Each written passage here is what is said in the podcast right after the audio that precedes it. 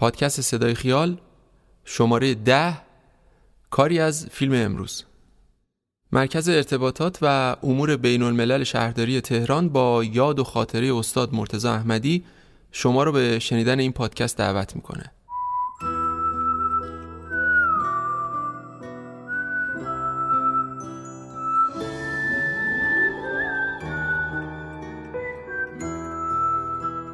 من دامون هستم. غنبرزاده و این بار صدای ما رو از حوالی خیابان حافظ کوچه سام سابق میشنوید. سلام.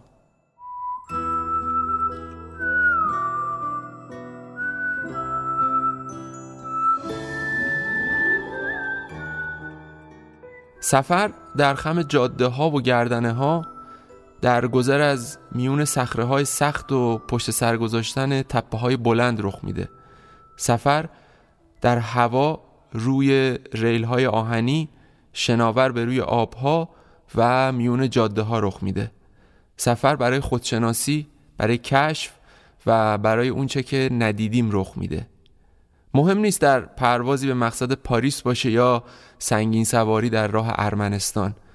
برای Flightio سفر اهمیت داره. Flightio سرویسی برای رزرو پرواز و هتل در سرتاسر سر جهانه و با شعار دنیات رو کشف کن. شما رو به کشف سفر و شنیدن قصه ها دعوت می‌کنه. یکی از حامیان مالی این شماره ما شرکت Flightio ه که ازشون ممنونیم.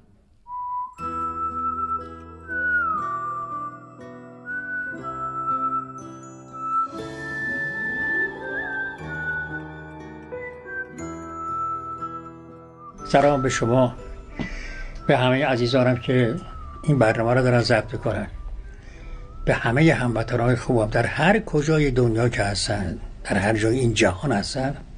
و بالاخره به تمام بر بچه های تهران. قرار از یه هنرمند اصیل و درجه یک حرف بزنیم که صدا و تصویرش برای هممون آشناست. یه هنرمند که هم زندگیش پربار بود هم هنرش. متبلور کننده فرهنگ فولکلور تهرون یه تهرونی اصیل. اونم بدون هد و چشم و با ت دستدار این بار رفتیم سراغ استاد مرتزا احمدی بزرگ ملقب به صدای تهران.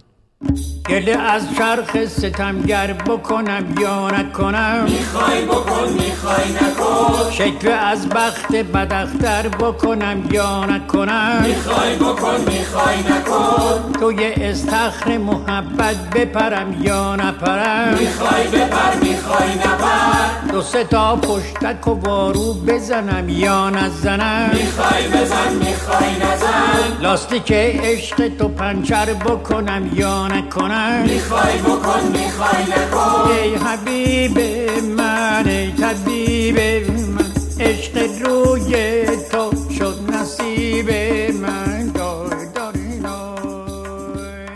مرتزا احمدی با نام کامل مرتزا حاج سید احمدی دهم آبان 1303 جنوب تهران یه جایی پایینتر از گمرک امیریه به دنیا اومد. پدرش دست دوم فروش بود. احمدی برای تحصیل از مکتب خونه شروع کرد بعدش به دبستان منوچهری توی میدون گمرک رفت. مادری داشتم. یادش بخیر واقعا سی سال پیش فوت کرده و هنوز که هنوز خونه من جاش خالیه. یعنی واقعا دوست دارم که هر وقت میام در خونه رو وا می‌کنم سلام می‌کنم مادرم جواب سلام چون خیلی برای زحمت کشید. زمانی که ما تو جنوب شهر تهران زندگی می‌کردیم همه گرفتار تراخم و کچلی و سالک و از این جور مرضا بودن. این مادر طوری کرد که با حتی سالک ساده ترینش بود سالک هم نگیریم. اینقدر این مادر تمیز بود و مراقب ما بود. این مادر صدای خیلی خوبی داشت. خیلی صداش خوب بود. وقتی که میخون برای برادر کوچیک کوچیکه با تقریبا برای در دوازده سال از من کوچیکتره. وقتی میخون میستم نگاهش می‌کردم. منم زمزمه می‌کردم باش مرتب میخون مثلا یکی از شعرهایی که میخون براش رو پاش میذاشت تکون تکون می‌دادم میگم لالایی گویم و خوابت کنم من. لالا گویم و بیدارت کنم من. لالایی گویم و خوابت نمیاد بزرگت می‌کنم یادت نمیاد دیگه طور شده من با مادرم همگامی می‌کردم هم نفسی می‌کردم. منم یواشاش میخوندم. اینطوری بود که یواش یواش همه بچه های محل می‌فهمن مرتزا صدای خوبی داره. توی کوچه پس کوچه های جنوب شهر جمع می شدن و مرتزا براشون می‌خوند. حتی گاهی به صفحه های مرحوم جواد بدیزاده خواننده موسیقیدان و آهنگساز معروف ایرانی گوش می‌داده و بهشون علاقه خاصی داشته. حتی بعضی ترانه ها رو حفظ می‌کرده و برای بچه های محل حتی اجراش می‌کرده. این پس زمینه ای میشه که مرتزا احمدی رو به دنیای مورد علاقهش نزدیک می‌کنه. دنیایی که تهرون نقش مهمی توش بازی می‌کرده.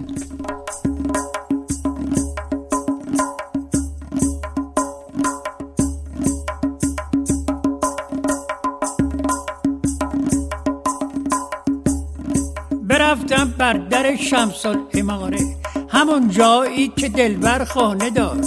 برفتم بر دم در زدم من حلقه بر در. بیامد پشت اون در. بگفتا کیستی تو؟ گفتمش من در رو واکن من مسکین در رو واکن این پیش زمینه شکل دهنده مرتزا احمدی سالهای بعد میشه. از دوازده سیزده سالگی عاشق هنرهای تخت حوزی و آوازایی به اصطلاح کوچه باقی تهرون قدیم میشه و از تماشاشون لذت می‌بره. آوازای کوچه باقی رو هم قطعا زیاد شنیدین. هرچند اصل این آوازا توی تهرون قدیم خونده می‌شد. اون زمانایی که تهرونی های اصیل که صاحب صدا بودن توی کوچه های قدیمی یه سری شعرها رو به شکل خودجوش میخوندن. به این شعرها می‌گفتن کوچه باقی. یه نمونه از اونا رو با صدای استاد محمد منتشری بشنویم. سلیق دار صاحب کمال کجایی؟ بیا ببین که نقل یاس آوردم. از سول قون با التماس آوردم درشتاشو چیدم گردو فالی پنزار میدم گردو حالا مرتضی احمدی خودش خاطره تعریف می‌کنه که یه بار به خاطر علاقه شدیدش به این جور شعرها دچار زاتوریه میشه. میگه 22 یا 23 ساله بوده. توی یه زمستون سخت در حالی که زیر کرسی خوابیده بود یهو از کوچه صدای یکی از این آهنگای کوچه باقی رو میشنوه. اینم باید اضافه کنم که این کوچه باقی ها معمولا شبا خونده می‌شدن. خلاصه اونقدر از این صدا و سبک خوندن خوشش میاد که در حالی که فقط یه پیژامه نازک تنش بوده یه پالتو رو دوشش میندازه و دنبال این یارو کوچه باقی خونه راه میفته تو کوچه خودش میگه تا خانیاباد دنبال این یارو میره. و حتی سعی می‌کنه توی راه باش تمرین کنه تا شیوه خوندنش رو یاد بگیره. این موضوع باعث میشه در نهایت یه زاتوریه سخت بکنه. صدق بلا گردونتم سر زیری سر بالات. ای بالا و پایین مکن وقتی نشستی پشت رال بعد از چند تا تلاش آماتوری توی تئاتر سال 1321 با کمک عده‌ای از دوستاش تماشاخانه ماه رو روبروی باغ فردوس دایر می‌کنه.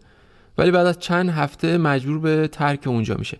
اوایل پاییز سال 1322 توی تئاتر فرهنگ برای اولین بار پیش پرده خونی می‌کنه. در نتیجه بازیگری در تئاتر رو این بار به شکلی حرفه‌ای‌تر ادامه میده. حالا برای ادامه بحث یه بخشی از مصاحبه آقای منصور زابتیان با استاد مرتزا احمدی رو خواهید شنید که توی برنامه رادیو هفت انجام شده. با ذکر این نکته که آقای زابتیان مهمون این شمارمون هم هست که جلوتر حرفاشون رو خواهید شنید. شما آروم آروم پاتون به تئاتر باز شد. سال 1122 بله. 1122 یعنی دقیقا همون سالهایی که جنگ بود. آیا در اون سالهایی که جنگ بود و با اون قحطی و اون وضعیت آیا مردم دل و دماغ این داشتن که بیان تئاتر و مثلا پیش پرده خانه تماشا کنن؟ بله. باید بگیم خوشبختانه. خوشبختانه مردم علاقه زیادی به تئاتر داشتن. تئاتر مثل آرا نبود. تئاتر یکی تئاتر تهران بود درست شد. یکی تئاتر فرهنگ بود درست شد. برنامه منظمی داشت. نمایشنامه که در رپرتوارهای جهانی بود. ما حقوق ماکره داشتیم مرتب اول باش حقوق اون می‌گرفتیم. ما تو تئاترمون دکتر داشتیم. اگه سرمون در می‌گرفت دکتر فوری به دادمون می‌رسید. پس قحطی شما رو خیلی اذیت نکرد؟ ما کار خودمون می‌کردیم. بله تئاتر مرتب هر شب چراغ این تئاتر روشن بود. مردم برای تئاتر برنامه‌ریزی داشتن. خانوادگی میومد تئاتر. یعنی یه بخش از فعالیت هفتگی یا ماهانشون بود. بود یکی از برنامه هاشون بود. رادیوی آنچنان نبود تلویزیونی نبود حالا دلشون تئاتر خوش بود و می اومدن واقعا. تئاتر میشستم در نهایت سکوت بهترین تئاتر و سنگین ترین تئاتر رو مردم گوش می‌کردن می‌رفتن. بعض از خانواده ها طبیعتا تئاتر رو نمیپذیرفتن. از جمله خانواده شما که می‌دونم که پدرتون حتی عذر شما رو از خانه خواستن و بیرونتون کردن. چطور بهتون این ماجرا رو گفتن؟ ببینید یه مسئله مهم اینجا هستش که می‌تونم بگم تا 80 درصد مردم اون زمان واقعا مذهبی بودن. اعتقادات خیلی خوبی داشتن. معتقد بودن پابند بودن به مذهب. اینه که معمولا کلا هنوز هم همینطور. من الانش هم میگم همینه. تئاتر هنر در مملکت ما همیشه مظلوم واقع شده. همیشه خدا. یکیشون زمان. خب اون زمان فرهنگ ها پایین تر بود. خب اون ماجرا این که نپذیرفتن و ش- عذر شما رو خواستن چی بود؟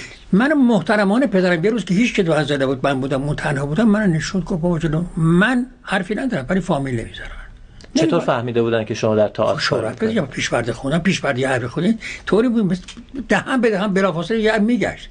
یعنی من به مجرد یه پیش پرده خوندم همون روز رادیو من دعوت کردن که موندگار شد در رادیو دیگه. یعنی اینقدر پیش پرده بین مردم شهرت داشت. از در رادیو به اسم خودتون برنامه اجرا خودم بود. برای پدرم محترمانه من گفت نگفت به من بیرونم بکنه من گفت با مردم نمیپذیرن با فامیل نمیپذیره. بچه محلا نمیپذیره.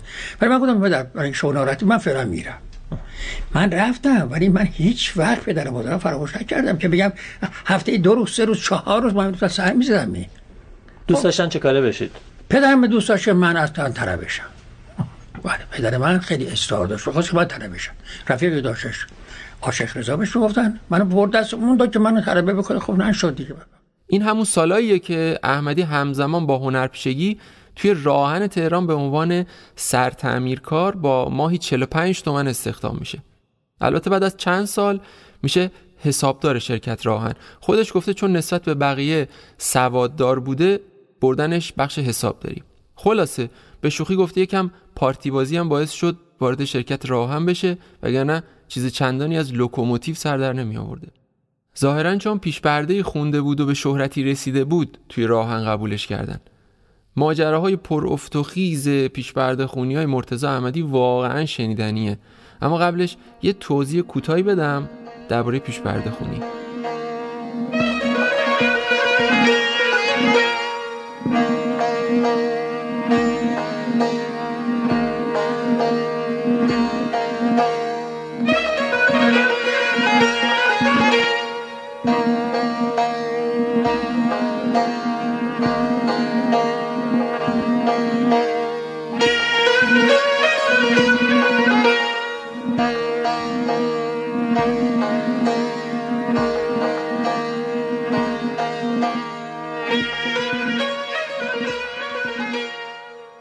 پرده خونی قطعه ای بود که بین تئاترای جدی اون زمان اجرا می‌کردن.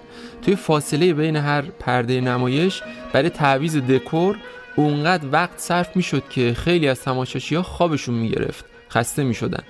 برای رفع این مشکل و اینکه سرگرمشون بکنن توی فاصله بین دو تا پرده یه قطعه های کوچیک اجرا می‌کردن که اغلبشون انتقادی بود و از مشکلات روز جامعه حرف می‌زد. آقای احمدی این پیش پرده هایی که میخوندید رو شعرهاشو چه کسی می‌گفتن عرض کنم تا 90 درصد شما مرحوم پرویز خطیبی من گفتن. تنز نمیشه خیلی عجیب غریب بودم اصلا مغز جوشانی داشتیم. وقتی یه سوزن می‌گرفت همونجا میشست مینوشت اصلا. مثل برق مینوشته می‌رفت. که وقتی من این تو پیش پرده میخوندم نصف جمعیت گریه می‌کرد. چی بود شعر؟ شعرتونه اگه آدم بیاد عمری به دوش ناتوان بردم بار جنگ. رنج و مهن کشیدم پشت دیوار جنگ. تا رفته کم کم از میان دیو خونخوار جنگ. دادم تن به کار با رخ زرد و زار. دیدم سال من باز ناراحت میشه. نمی... من واقعا نمی‌تونم بخونم. خیلی فریاد مردم بود. فریاد ملت ایران بود. همه مردم گریه می‌کرد این پیش پرده خونیا به مرور زمان جدیتر شد. و حتی یه جوری شد که از خود اون نمایش ها و تئاترایی که اجرا می هم سبقت گرفت. در واقع کم کم تبدیل شد به اجراهای نیشداری که معمولا با مخالفت حکومت مواجه می شد و خیلی وقتا به کتک خوردن اون پیش پرده خون می انجامید که در این زمینه مرتزا احمدی یکی از کسایی بود که به خاطر پیش پرده های انتقادیش چند بار از بس کتک خورد که یک بارش حتی تا دم مرگم پیش رفت.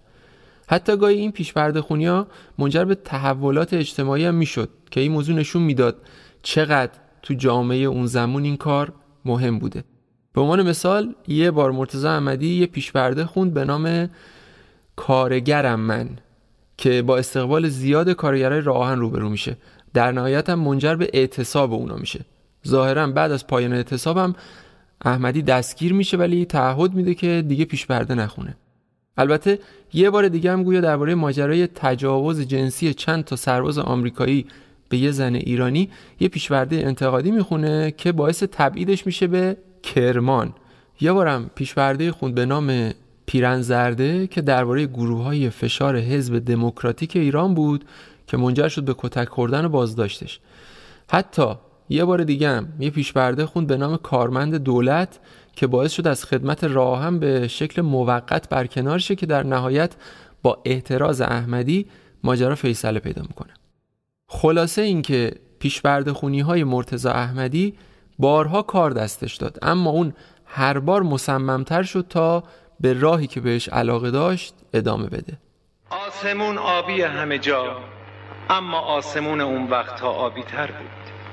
رو بوما همیشه کفتر بود. Thank you. حیاتا باغ بودن آدما سردماغ بودن. بچه ها چاق بودن جوونا قلچماق بودن. دخترها با حیا بودن مردما با صفا بودن.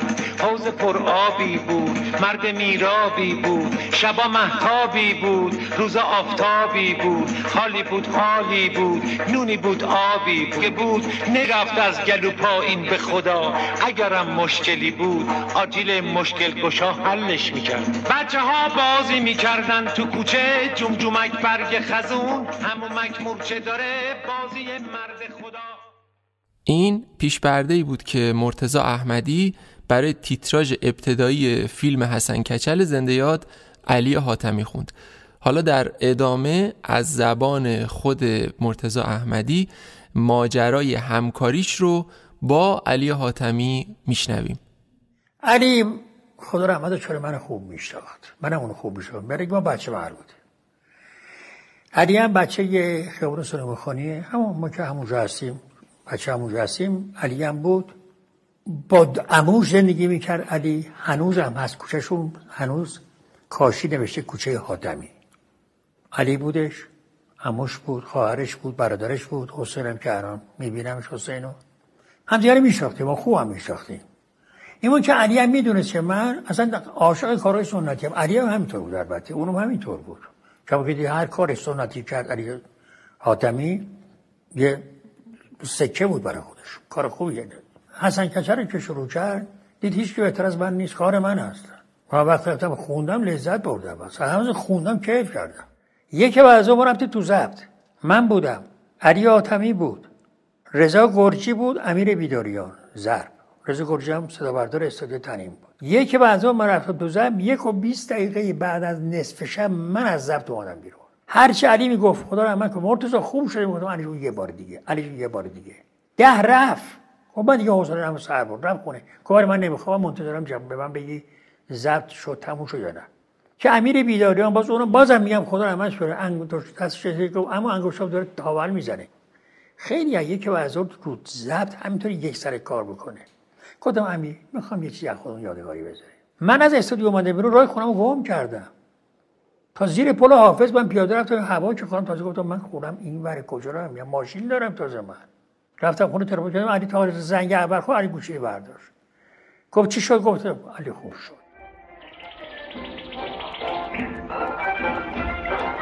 گل پری جون قوت جون. دور آخر چه جور دور بشم اگر میگی کور بشم. دلت می‌خواد گم بشم. رسوا تو مردم بشم.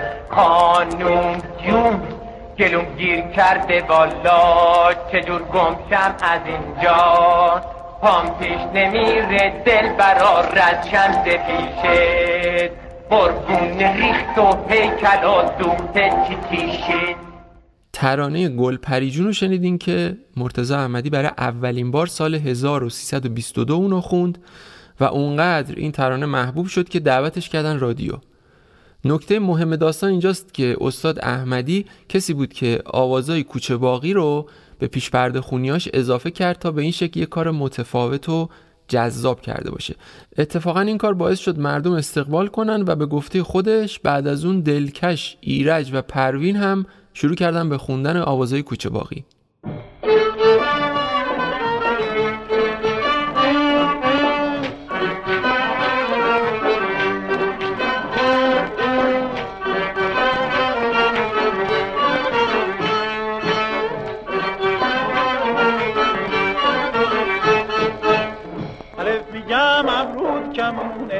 کمون ابروی من. به میگم بالات بلنده گل خوشبوی من به تو را می‌خوام عزیزم. تا برام تاتی کنی به به گر لباتو با لبام قاطی کنی. سال 1332 احمدی توی فیلم ماجرای زندگی به کارگردانی نصرت الله محتشم بازی می‌کنه که این میشه اولین ورود جدیش به عرصه سینما. اما وقتی کودتای 28 مرداد 1332 پیش اومد احمدی مدت توی هیچ فیلمی بازی نکرد و رفت اهواز. هفت سال توی اهواز زندگی کرد. ولی بعد از برگشتن به تهران از نو کار بازیگری رو با بازی توی سریالی تلویزیونی به نام تک مزراب ساخته علی محزون دوباره شروع کرد. یه سریال کمدی انتقادی که به شکل میان پردای کوتاه از تلویزیون پخش می‌شد و متاسفانه توی آرشیو پیداش نکردیم. بعد از این مرتضی احمدی فیلم ها و سریال های مهم بازی کرد که توی این شماره به چند تا از مهمتریناش خواهیم پرداخت.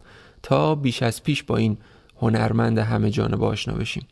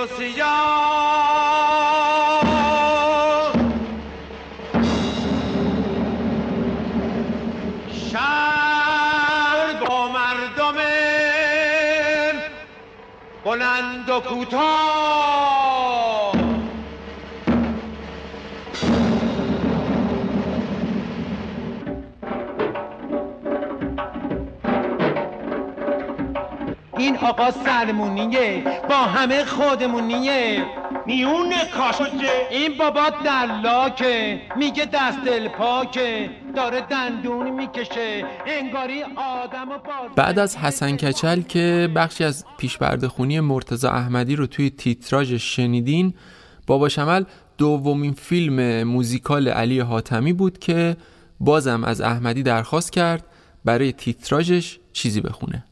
البته این بار نقشی هم توی فیلم داشت که جارچی محل بود.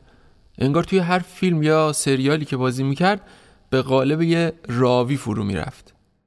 یکی از بهترین فیلم ها و بهترین نقشایی که مرتزا احمدی توی طول دوران کاریش بازی کرد نقش معمارباشی بود توی فیلم خانه خراب ساخته نصرت کریمی. فیلمی که سال 54 ساخته شد و حکایت یه کارمند دولت به نام نوروز خان با بازی خود استاد کریمی بود که به اصرار خونوادش و البته همین معمار باشی خونه پدریشو میفروشه تا توی یه زمین دیگه آپارتمان بسازه. اما همه مشکلات از همینجا شروع میشه. احمدی توی این فیلم در نقش معماری که سر نوروزخان و کلاه می‌ذاره و به بهانه ساختن خونه جدید هی ازش پول میچاپه هم بامزه است هم موزی و هم خودخواه.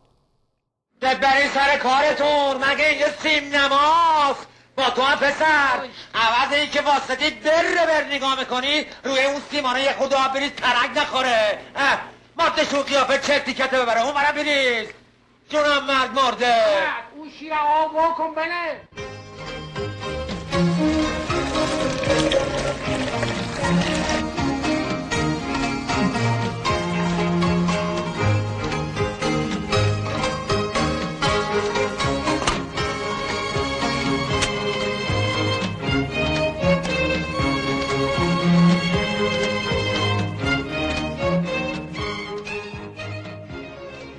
اولین فیلمی که استاد احمدی بعد از انقلاب بازی کرد مردی که زیاد می‌دانست ساخته زنده یاد یدالله سمدی بود.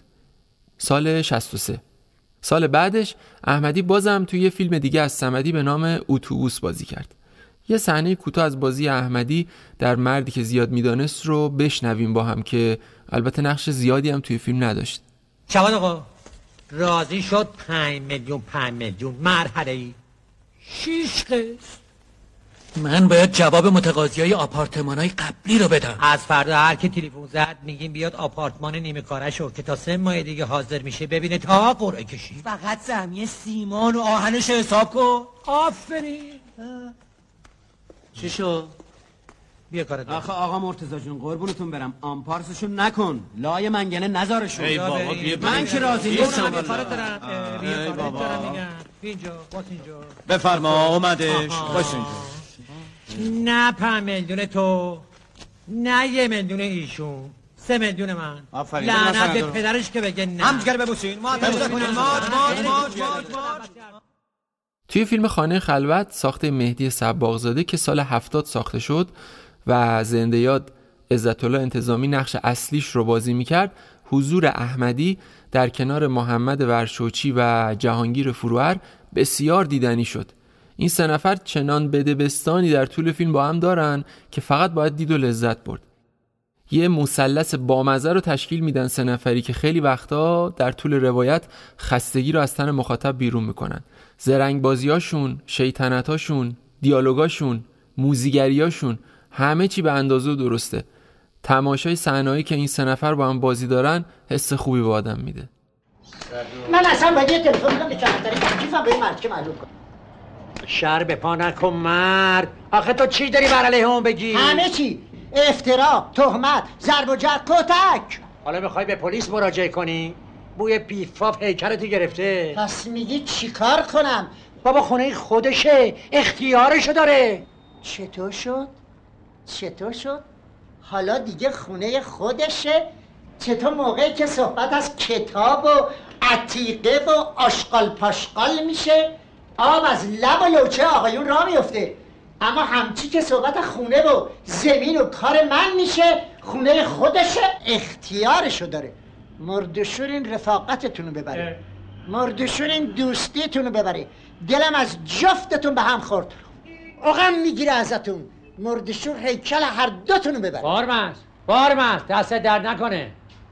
عجب موزه دستیه ما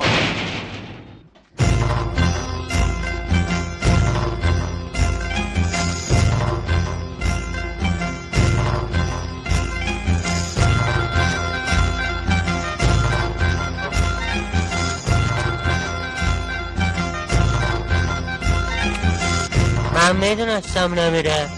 خب از اول ما چشم کردی بچه خوبه. پسر خالمه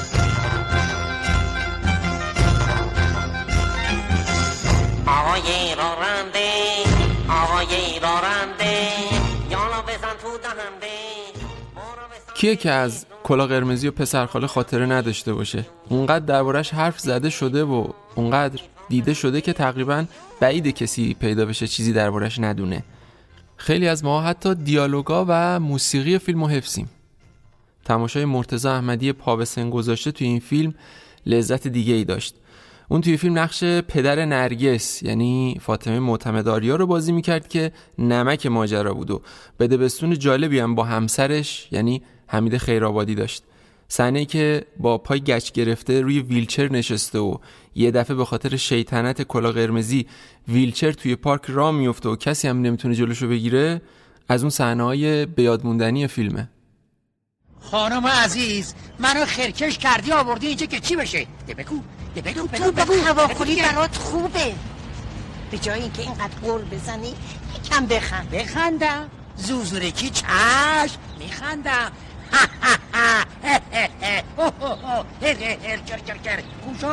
از این می‌خواستی بیا بیا یه لغمه نون پنیر بخور. صبحانه که نخوردی برم یه استکان بردارم برات به تا حالت جا.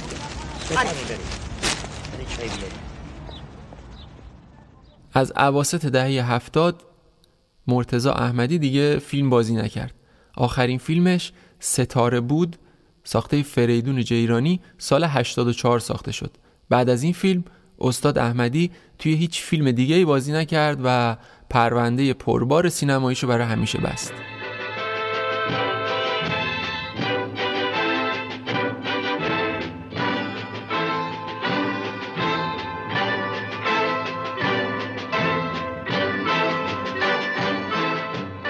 سلطان صاحب قران یه سریال 13 قسمتی ساخته علی حاتمی بود که سال 1354 از تلویزیون ایران پخش شد. حاتمی که همیشه علاقه به تعریف داستانهای تاریخی داشت و از طرف دیگه به قول خودش ریتم و ضرباهنگ کاراش به دوران قاجار بیشتر نزدیک بود تا دوران معاصر توی این سریال فرازهایی از زندگی ناصر شاه رو به تصویر می‌کشه که بازیگرای مهمی هم توش بازی می‌کنن پرویز فنیزاده، جمشید مشایخی، زری خوشکام، ناصر ملک مطیعی، اسماعیل داورفر، طبعا مرتزا احمدی و البته سعید امیر سلیمانی. که ما برای این بخش از صحبت‌های شیرین استاد سعید امیر سلیمانی درباره رفیق قدیمیش مرتزا احمدی استفاده کردیم. من مطمئنم که دوستان و سروران و هنرمندان راجع به کار هنری جناب مرتزا احمدی. خب صحبت مفصل خواهند کرد. من اینجا می‌خوام فقط اشاره کنم به یه خورده زندگی خصوصی مرتزا احمدی که ما یه گروه بودیم که با همدیگه رابطه داشتیم که حالا توضیح میدم. زمانی که مرتزا جان گل خانومش رو از دست داد به خاطر عشقی که داشت تا آخر عمر هیچ همسری رو انتخاب نکرد. و در نتیجه همیشه خونه تنها بود. در نتیجه استاد ترشی استاد مربا استاد غذا پختن شده بود. ما سر سلطان صاحب قران بیشتر با هم بودیم. و من علی آتمین جمشید مشایخی نمی‌دونم اینا. بعد ما یه خورده بیشتر به هم نزدیک بودیم. یا حوث آبگوش می‌کردیم. یا علی یا جمشید یا من مثلا گفتیم مرتزا بابا آبگوشتت کو؟ آقا میگو خب فردا بیاین. آقا فردا بلند می‌شدیم و می‌رفتیم خونش آقا آبگوش با ترشی با آقا انقدر با سلیقه خوب درست می‌کرد و ما لذت میبردیم. و این برنامه رو چندین و چند بار فقط هم آبگوش دا. ما تکرار کردیم مرتزا خیلی به خانواده به دوست یعنی احترام داشت و علاقه داشت. انقدر صمیمی بود که واقعا یادش بخیر.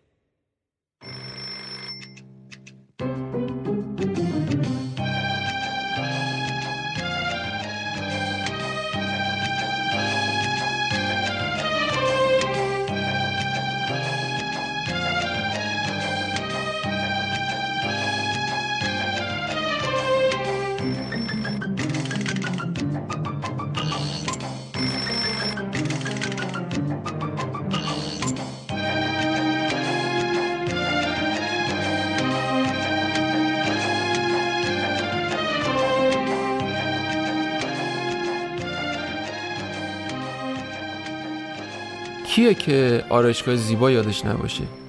به خصوص همسن و سالای من خوب یادشونه که وقتی اون موزیک تیتراژ جذاب اول سریال که ساخته فریبرز لاچینی بود شروع می شد با خانواده می نشستیم پای تلویزیون شبکه دو که حکایت های بامزه غمگینانه و خندهدار اسد خمارلو با بازی استاد رضا بابک رو ببینیم. آرشگری سن و سالدار که ازدواج نکرده بود.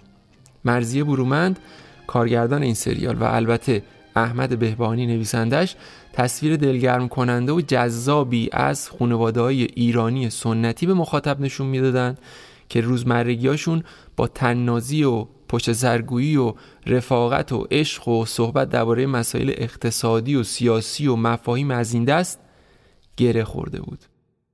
یکی از بامزه ترین بخش این سریال حضور مرتزا احمدی بود در نقش آقای ستونزاده. یه فرش فروش خوش سر و زبون که کارش این بود میومد میشست توی مغازه اسد و جدول حل می‌کرد. آقای ستونزاده با همه شرط بسته بود که مامان اسد اجازه نخواهد داد اسد زن بگیره.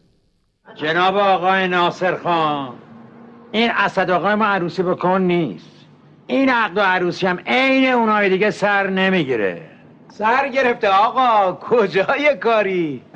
سر گرفته؟ ای بابا حرف دیگه ای ندارین بزنی. خواستگاری رفتن همدیگه رو هم پسند کردن. خواستگاری که 365 مرتبه رفته بودن. اینم شد دلیل. این دفعه کار به بله برون کشیده. همین شب جمعه بله برونه. سلام عرض می‌کنم. ما این موها رو تو آسیاب سفید نکردیم آقا. کدوم موها رو؟ اگه به سن سال من رسیدی و این چهار تا رو کلت با اون درسته.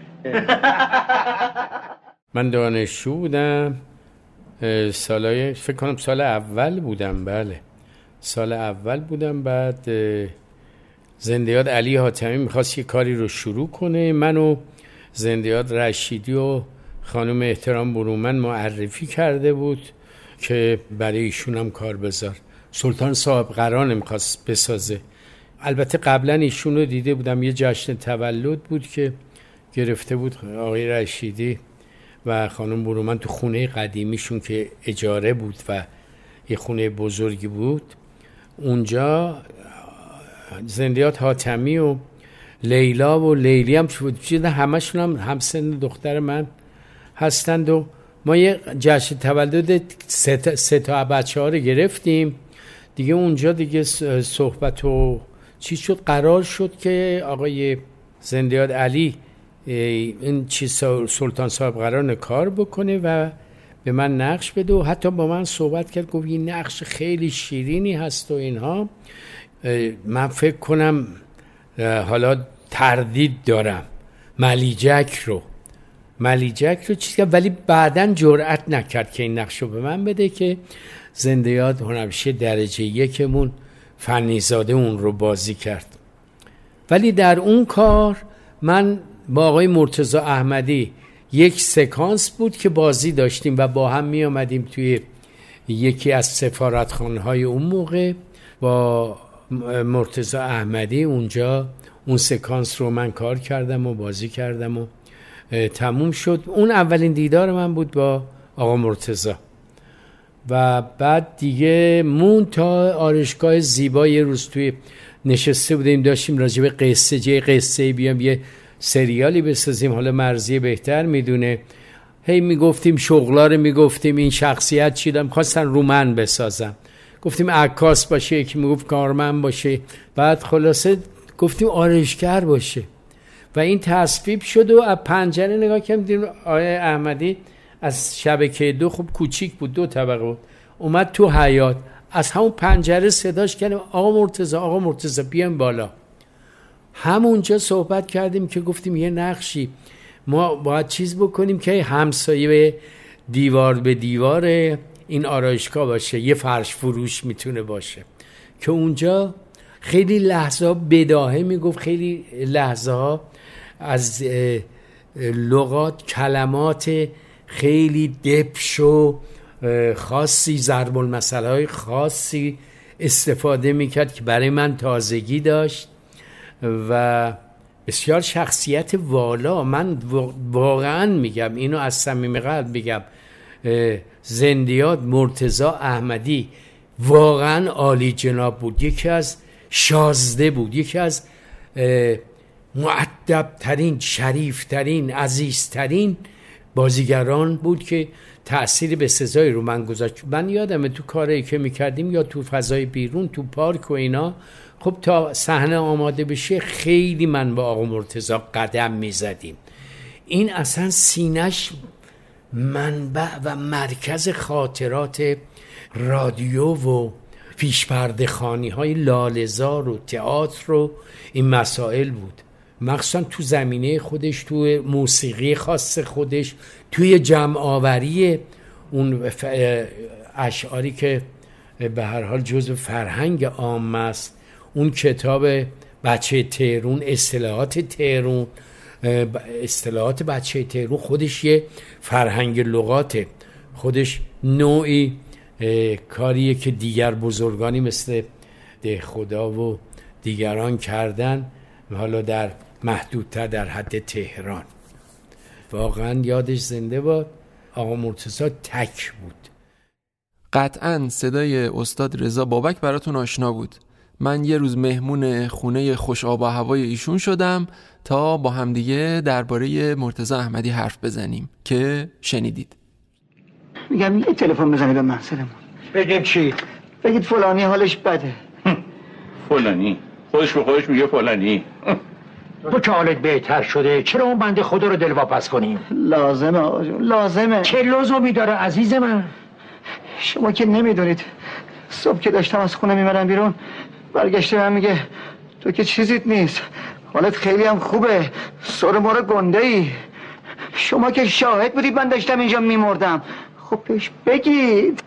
عزیز دلم حرف باید منطق داشته باشد. انگشت خودت تو کار بود. چرا هی می‌خوای اون بیچاره رو قول تکان بدی؟ صحنه ای که شنیدی متعلق بود به یه قسمت دیگه ای از آرایشگاه زیبا که استاد عزت الله رمضانی فر توش بازی می‌کنه.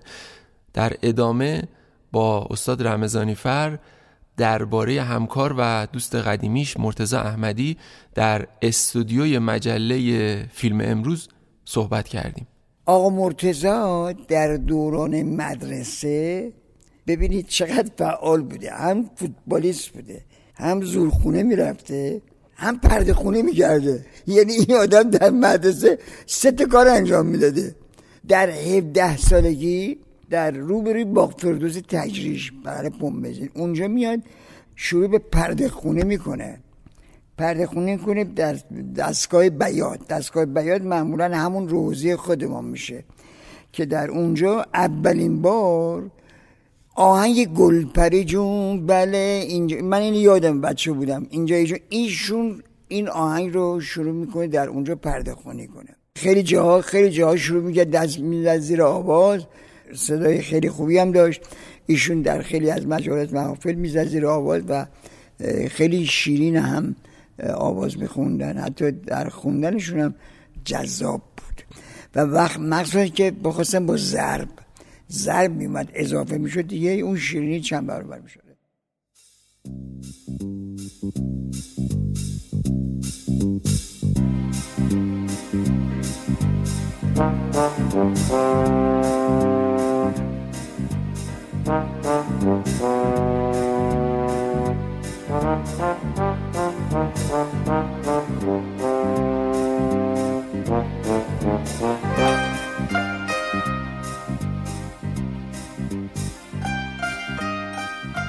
طی سالهای 74 و 75 یه سریال از شبکه سه پخش می‌شد به نام فروشگاه. نویسنده و کارگردان این سریال احمد بهبانی بود یعنی نویسنده همون سریال آرشگاه زیبا.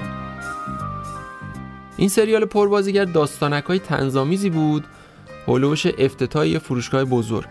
تو این سریال مرتزا احمدی دوباره با رضا بابک هم بازی شده بود.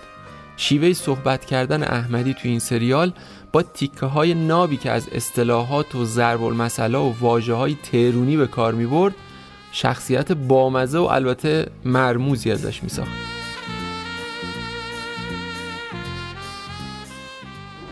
فرمایش؟ من صاحب این فروشگاه هستم. آها. ما هم کوچیک عبدال شما مهمون دو روزه هست ببینم هنوز هیچی نشده. اینجا بسات پن کردی که چی؟ همه دیگه. جیم جمال تو. واسه که هنوز هیچی نشده به بسات پن کردیم انقدر که یه چیزی بشه میره یعنی وقتی فروشگاه ز زحمت رو کم می‌کنیم و می میریم. آها. این شد یه چیزی. خوب شد یه چیزی شد و ما تو خجالت شما نموندیم. و الا خجالتش واسه ما.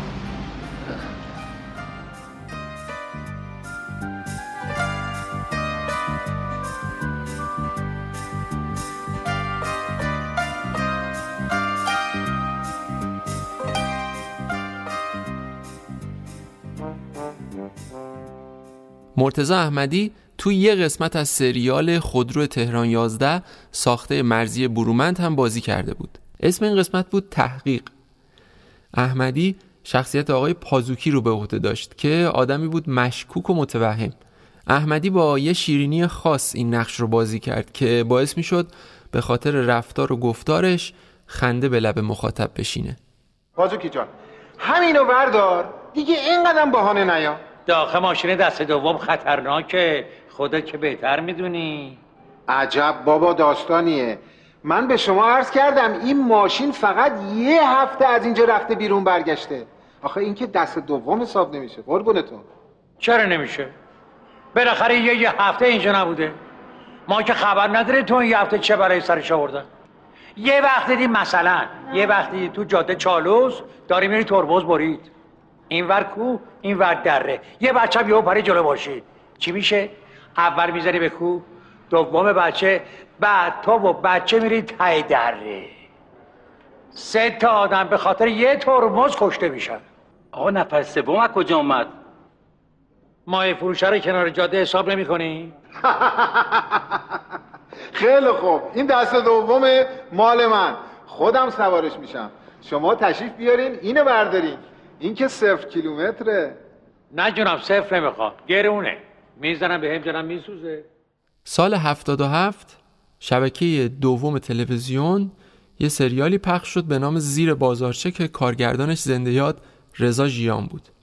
داستانای این سریال مربوط می‌شد به آدمایی که توی محله قدیمی تهران زندگی می‌کردن. اصلا حال و هوای این سریال جون می‌داد برای حضور مرتزا احمدی. نکته جالب تیتراژش بود. مرتزا احمدی با شیوه ضربی خونی تیتراژ و اسم سازنده ها و دستندرکارا رو برای مخاطب می‌خونه بدون اینکه هیچ نوشته ای توی تیتراژ دیده بشه. این از اون ایدهای بکر بود که خیلی قشنگ توی کار نشست. آی خانوما آی آقایون اینی که دارین دید می‌زنین بازارچه شهرمونه بافت اون سنتیه یک کمکی قدیمیه. این سریال زیر بازارچه اسمشه قصه اون نوشته حمید خان جبلدیه ایرج تحماس به و حیدریه قهوه چیه محلمون یه مرد بی قل و قشه رضای ژیان نامشه کارگردانم خود خودشه. دستیاراشم قاسمیه و درشتیه. اکبر عبدی رو ببین تو کار خود تا نداره. خانم های هنرمند افسانه بایگانه. زیروس گرجستانی هم فرش فروشی داره. عنایت بخشی همون سید خوشخلقمون. محمود جعفری کمی شیطونه. خب دیگه اون جوونه. شاگرد اون قهوه‌چیه مرتضی زرابیه. اسماعیل مهرابی آقا پسر کبابیه. مرشد ما ترابیه. خند روی سیروس ابراهیم زاده است. فرهاد اصلانی شاگرد عطاریه است. پیر هنرمندمون نعمت آقای گرجیه. آقا اکبر دودکار محمد ورشوچیه اسماعیل پور رضا میگن خوده سر به هوا و وله. این رولشه چه بچه خوبیه. سلمونی محلمون آقا اکبر رحمتیه مرتضای احمدی صاحب اون کبابی طراح صحنه و لباس مجید میرفخرایی زین الدین علامه مدیر فیلم برداری طراح نور آق فرهاد مافیه شاهین اربابی مدیر تولیده مسئول صدا مهدی آزادیه مازیار شیخ محبوبه آهنگساز خوشذوقمون فردین خلعت بریه برنامه ریز خانم مگویه مرشد صحنم حلاله هاشمیه. کارگردان فنیم افشین اربابیه. بالاخره تهیه کننده آقای محمد پوستیه. ای باش کازم مثل که امشب اومده اینجا ما رو بچزونی بری ها. آقا پسرت روی آتش فراق داره جزافلیز می‌کنه با کباب میشه. من چیکار کنم؟ من چیکار کنم؟ ای بابا. ای بابا نداره. چیکار می‌خوای بکنی؟ سیب سرخ روی درخت وقتی می‌رسه. باید دست بندازی بگیریش تو بگو من چیکار کنم؟ تو من همون کارو بکنم. چیکار می‌خوای بکنی؟ امشب دلتو. با پسرت صاف کن. از اولش بوده. ب- دمت کرد خودت می‌دونی که امشب تو قهوه خونه سهراب کشونه. تو سهراب کشون صحبت عروس و شکون نداره. بذار گرده شیدی بگذره. بی حرف پیش بعد سیزه به در میرم کارو تموم می‌کنم. راضی شدی؟ سریال 60 قسمتی تازه چه خبر همسایه اوایل دهه 80 از تلویزیون پخش شد که مرتزا احمدی در کنار استاد سعید امیر سلیمانی و البته سپند امیر سلیمانی بازی می‌کرد. ماجرای دو تا همسایه که دوست دوران کودکی هن اما با هم مشکلات دارن و مدام مشغول دعوان. سپند امیر سلیمانی حرفای جالبی درباره این سریال نقش خودش و خاطرهایی که حین ضبط این سریال وجود داشت داره که با هم میشنویم. به نظر من چیزی که مرتضی خان احمدی و بزرگانی مثل ایشون رو متمایز می‌کنه از باقی دوستانشون.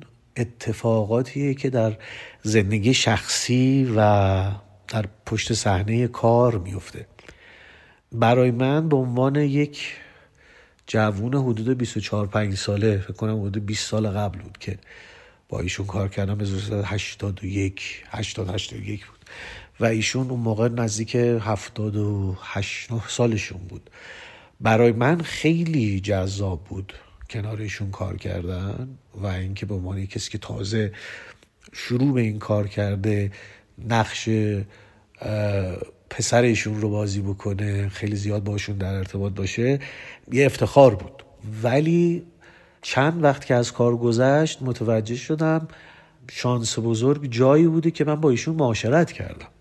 برای اینکه کار کردن یه تایمی بود جلوی دوربین و من این استرس رو داشتم که در پشت دوربین چه اتفاقی خواهد افتاد. آیا من به عنوان یه جوون تازه کار پذیرفته میشم؟ اگه پذیرفته شدم می‌تونم بهشون نزدیک بشم؟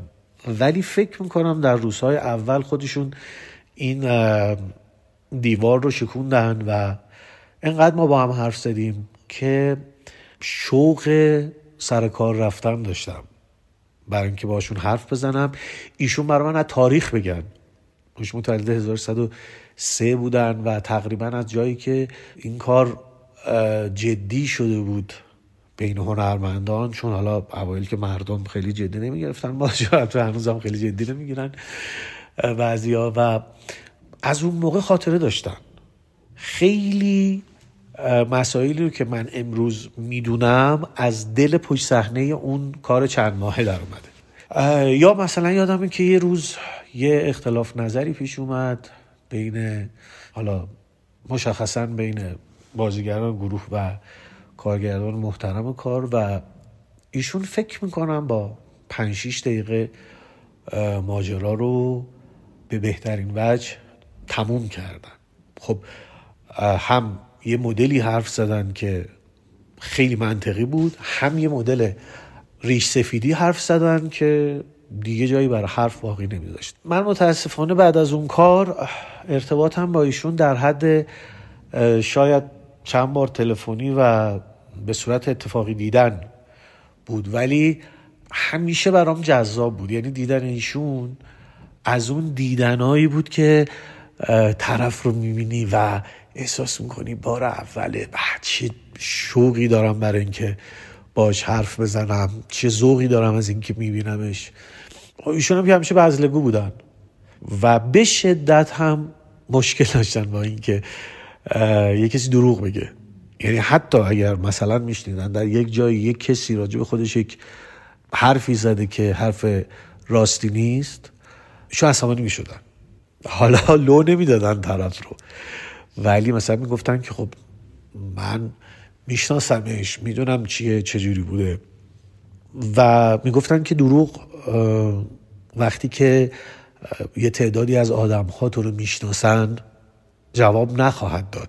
ممکنه بتونی مقطعی یا آدم هایی رو همراه خودت بکنی. ولی در طولانی مدت دستت رو میشه. خاطره با مزه که دارم این بود که ایشون نقش پدر منو بازی می‌کردن. خانواده ما یک همسایه داشت که همیشه اینا با هم در دعوا بودن که نقش اون همسایه رو بابای من بازی می‌کرد. یه روزی آقای احمدی گفتن من بالاخره فهمیدم این دو تا خانواده چرا اختلاف دارن. گفتیم چرا؟ گفت برای اینکه این میاد خونه پسرش رو نگاه می‌کنیم می‌بینیم چقدر شبیه آقای همسایه است. و خب اینا دعواشون میشه دیگه. و این نگاه به جزئیات و نگاه کردن به موضوعات بر پایه تنز جزو رفتارهای ایشون بود. حالا یا تصحیحش می‌کنم میگم رفتارهایی بود که من همیشه از ایشون دیدم. چون من در یک بازه چند ماه کار کردم و جسا گریخته ایشون رو دیدن نمی‌تونم حالا بگم از اخلاقیاتشون بود ولی جزو چیزهایی بود که من ازشون دیده بودم. پیوند من با موضوع این پادکست یکی از دلایل مهمش این باشه که من دوستا کار اجرا کردم بعد از ایشون از همون ضرب خونی های قدیمی. متاسفانه زورم نرسید که ادامه بدم. یعنی خریداری برای این ماجرا پیدا نشد. خریدار به معنی اینکه پول به هم بده نیست. نتونستم جایی پخشش بکنم به دلایل مختلف. به نظرم باید این رو نگه داشت در هر صورت. حالا میشه خیلی مثلا نگیم مراسم فلان کنسرت فلان ولی بالاخره نبایدم تموم بشه. برای اینکه در اون زمان ضربی خونی یکی از تریبون های مهم بازگو کردن مشکلات بوده. که حتی بعضی از شعرها انقدی عمومیت همیشه داشته که شما امروز هم می‌تونی اجراش بکنی. مثلا گله از چرخ ستمگر بکنم یا نکنم اینو شما تا صد سالی هم می‌تونی بخونی. و دغدغه آقای احمدی هم این بود که حرف های جامعه که وسیله ضربی خونی گفته میشه از بین نره. فکر می‌کنم آقای احمدی کسی بود که یک تنه ایستاد و نوشت خوند. اینا رو انتشار داد. اینکه انقدر ارادتمند هستم به ایشون یک دلیل بزرگی داره. به نظرم یه جوری زندگی منو هدایت کردن و من تا امروز بارها گفتم و با افتخار هم میگم. سه چهار سال قبل از اینکه ایشون فوت کنن دیدمشون یه جایی.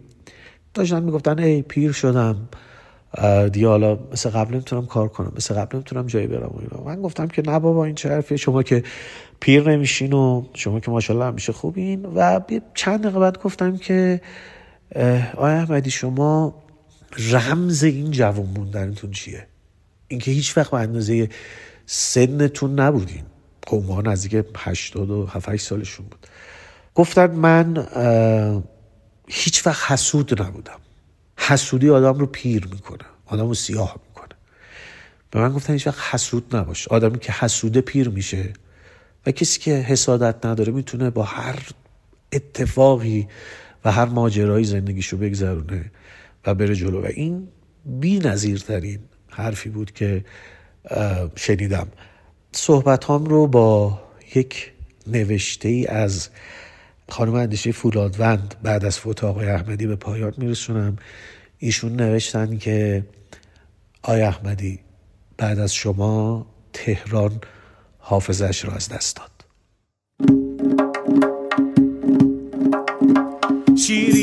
سرکه از زغاله شیرینی سرکه از زغاله.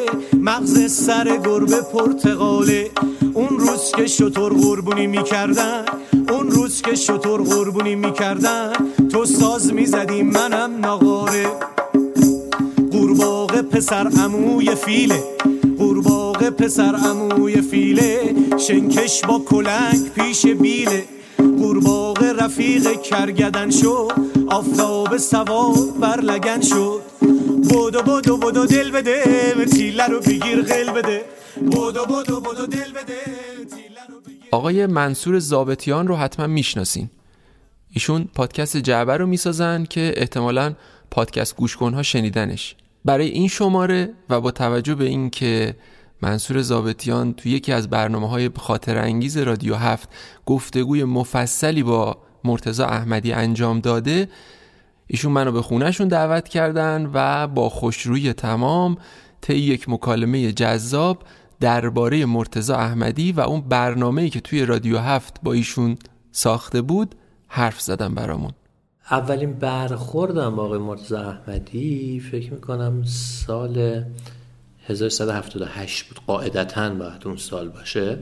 که من تصمیم گرفتم که یک نمایشگاه عکس بذارم از پورتری بازیگران سینما ایران.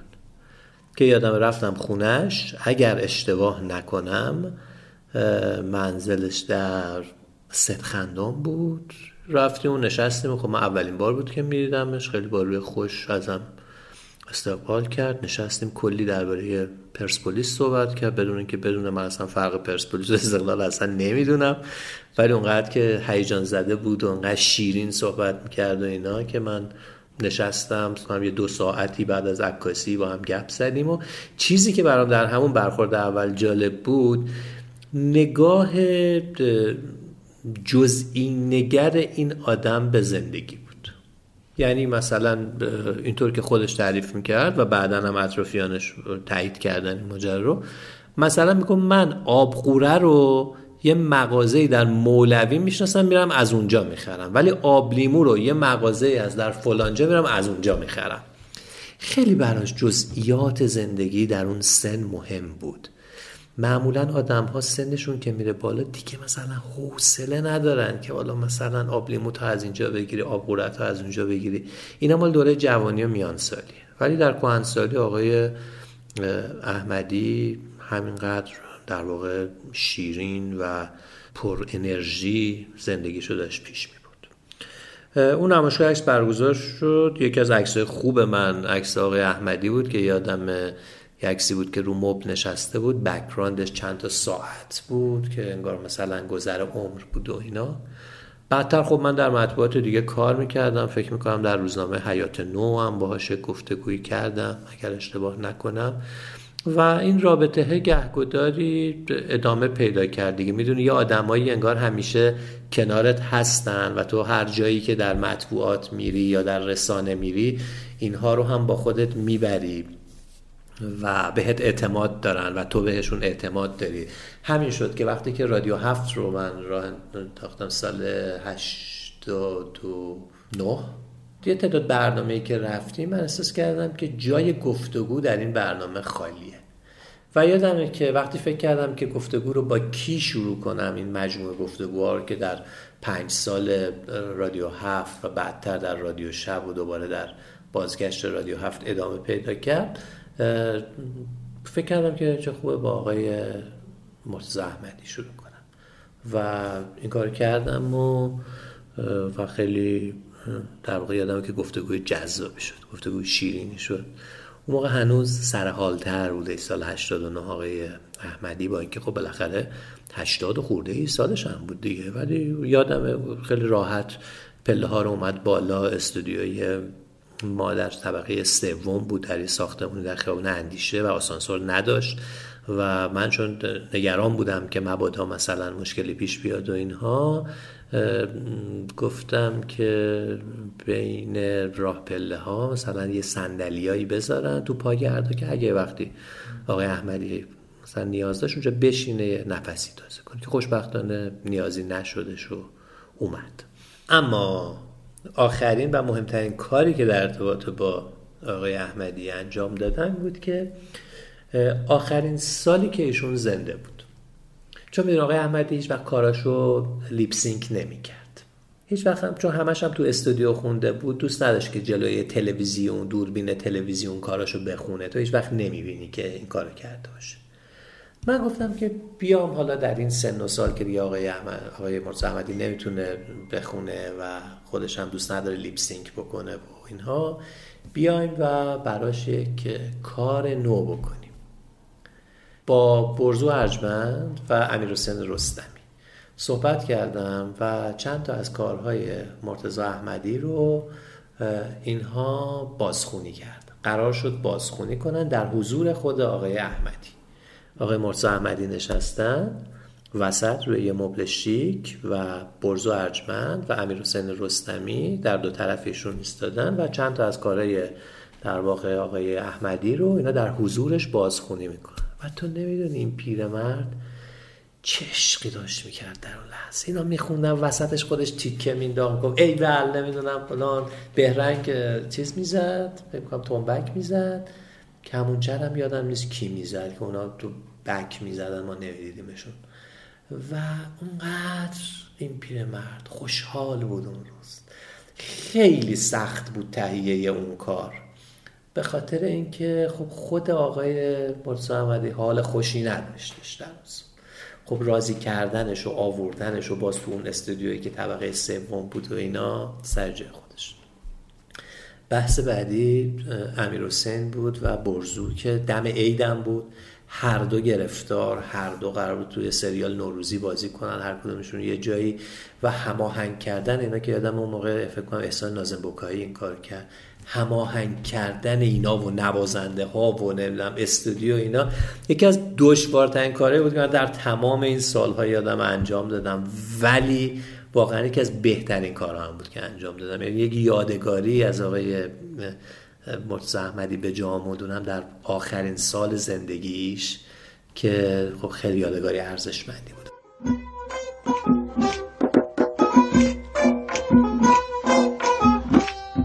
دم گاراژ بودم یارم سوار شد.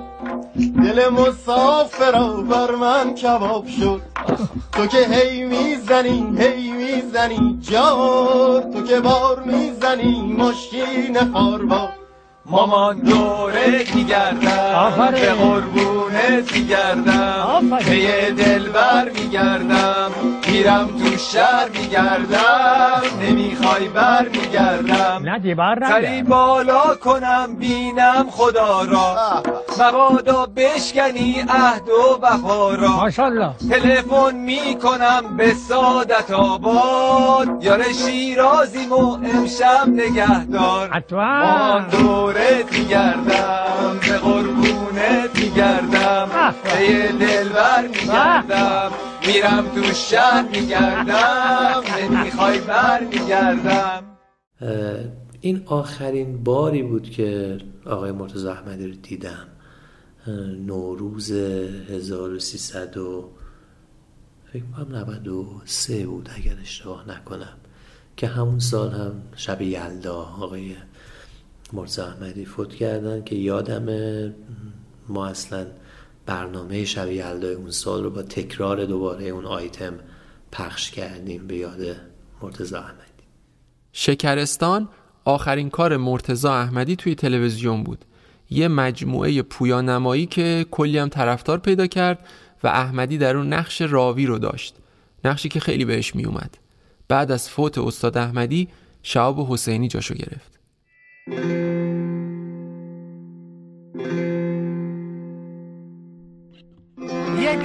بود یکی نبود غیر از خدا هیچ کس نبود. ولایتی بود به نام شکرستون مردمونش همه خوب و مهربون. برای این شماره تصمیم گرفتیم با نزدیکترین انسان زندگی مرتزا احمدی صحبت کنیم. بهرنگ بقایی نوه مرتزا احمدی پسر آزیتا احمدی و استاد بهروز بقایی.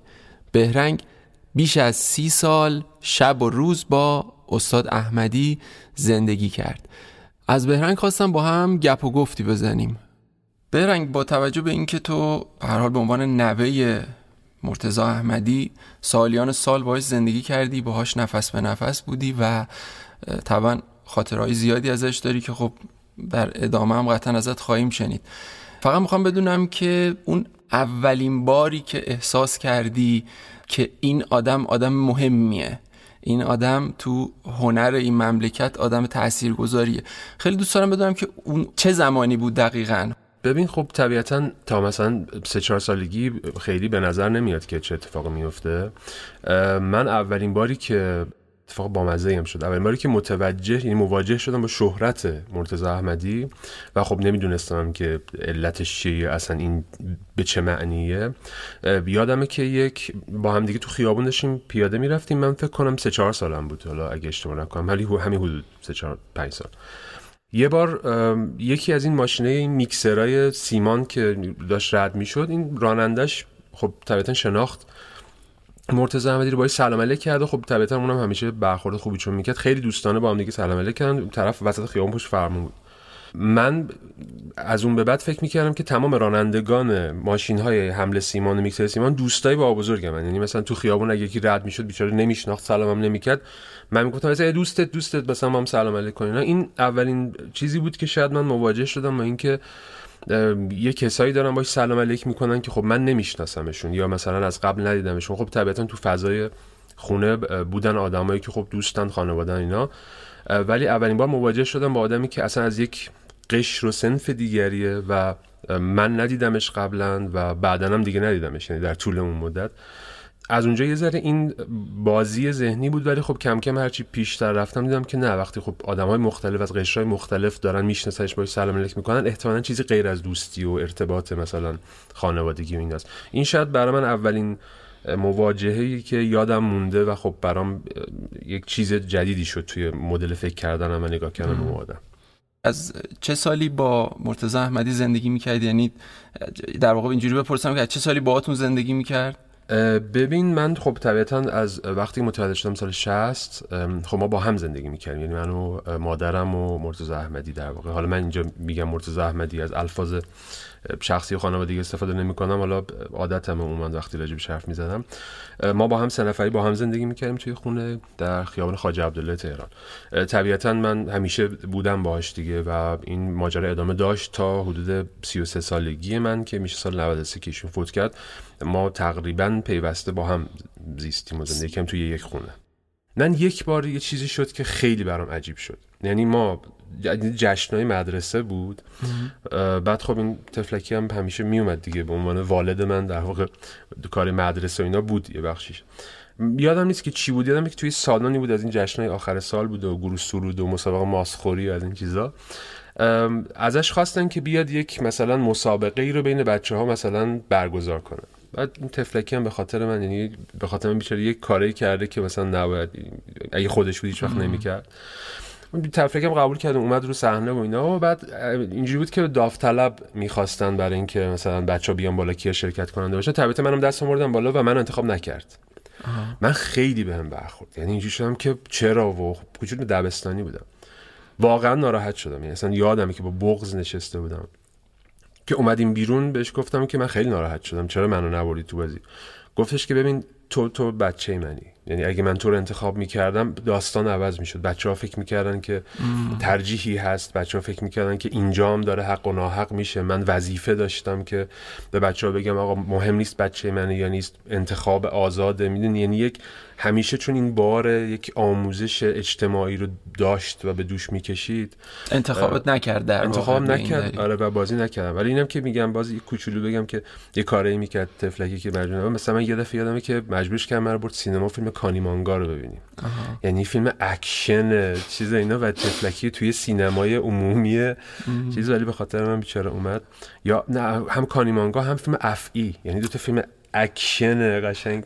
به پیشنهاد خودش رفتین دیدیم نه من انقدر اصرار می‌کردم تو اصرار طفلکی مجبور شد مثلا خب مثلا طبیعت سینما نمی‌رفت. چون خب میشناختن شلوغ می‌شد نمی‌دونم. می‌تونست حتی حمل بر مثلا حمایتش از یک فیلمی باشه. آره. ولی خب مثلا من یادمه که مثلا شهر موشا رو خودش اومد به من گفت مثلا فیلم خوبی ببینیم مثلا ببین ببین برای سن توه و فلان.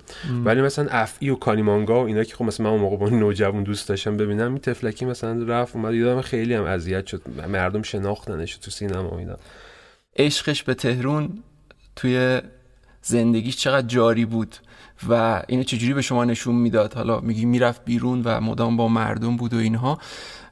ولی می‌خوام بدونم به شما چی می‌گفت در این باره؟ ببین این که بالا یه چیز با مزه اینه که خب خانواده مرتضی احمدی اصالتا تفرشی هن. این عشقش و علاقش به تهران یعنی این این برای من اینو جذابتر کرده همیشه. اینکه یک کاراکتری بر اساس چی میگن؟ جامعیت زیستش در شهری که توش به دنیا اومده عاشق اون شهره.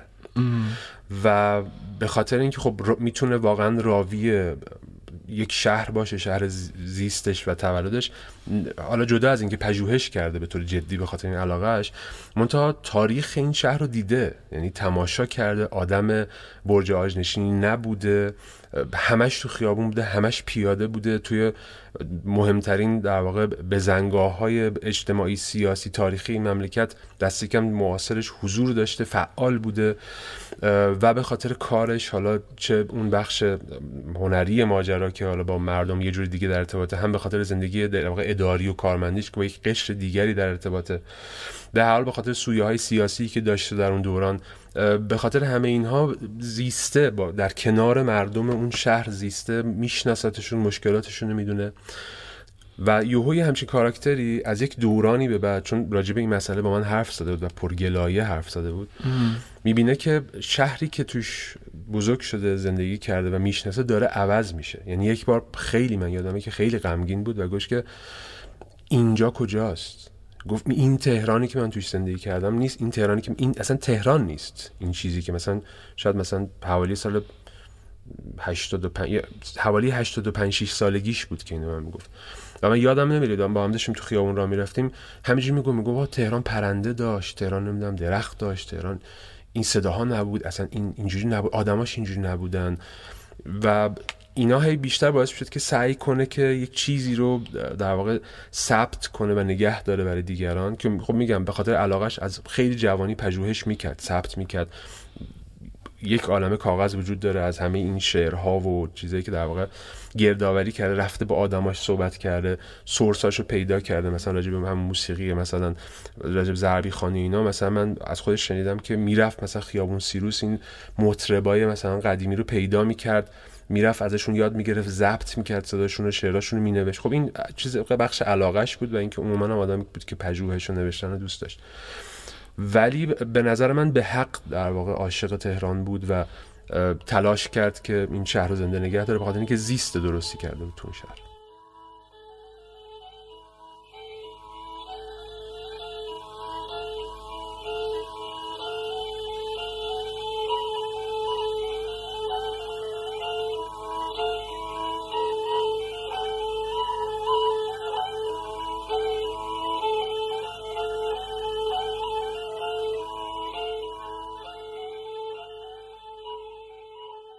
خاطره جذابی که با عزت الله انتظامی داشت به عنوان رفیق سالیان دورش و رفیق نزدیکش. چون قبلا این خاطره رو از خود شنیدم و کلی خندیدم و جذاب بوده.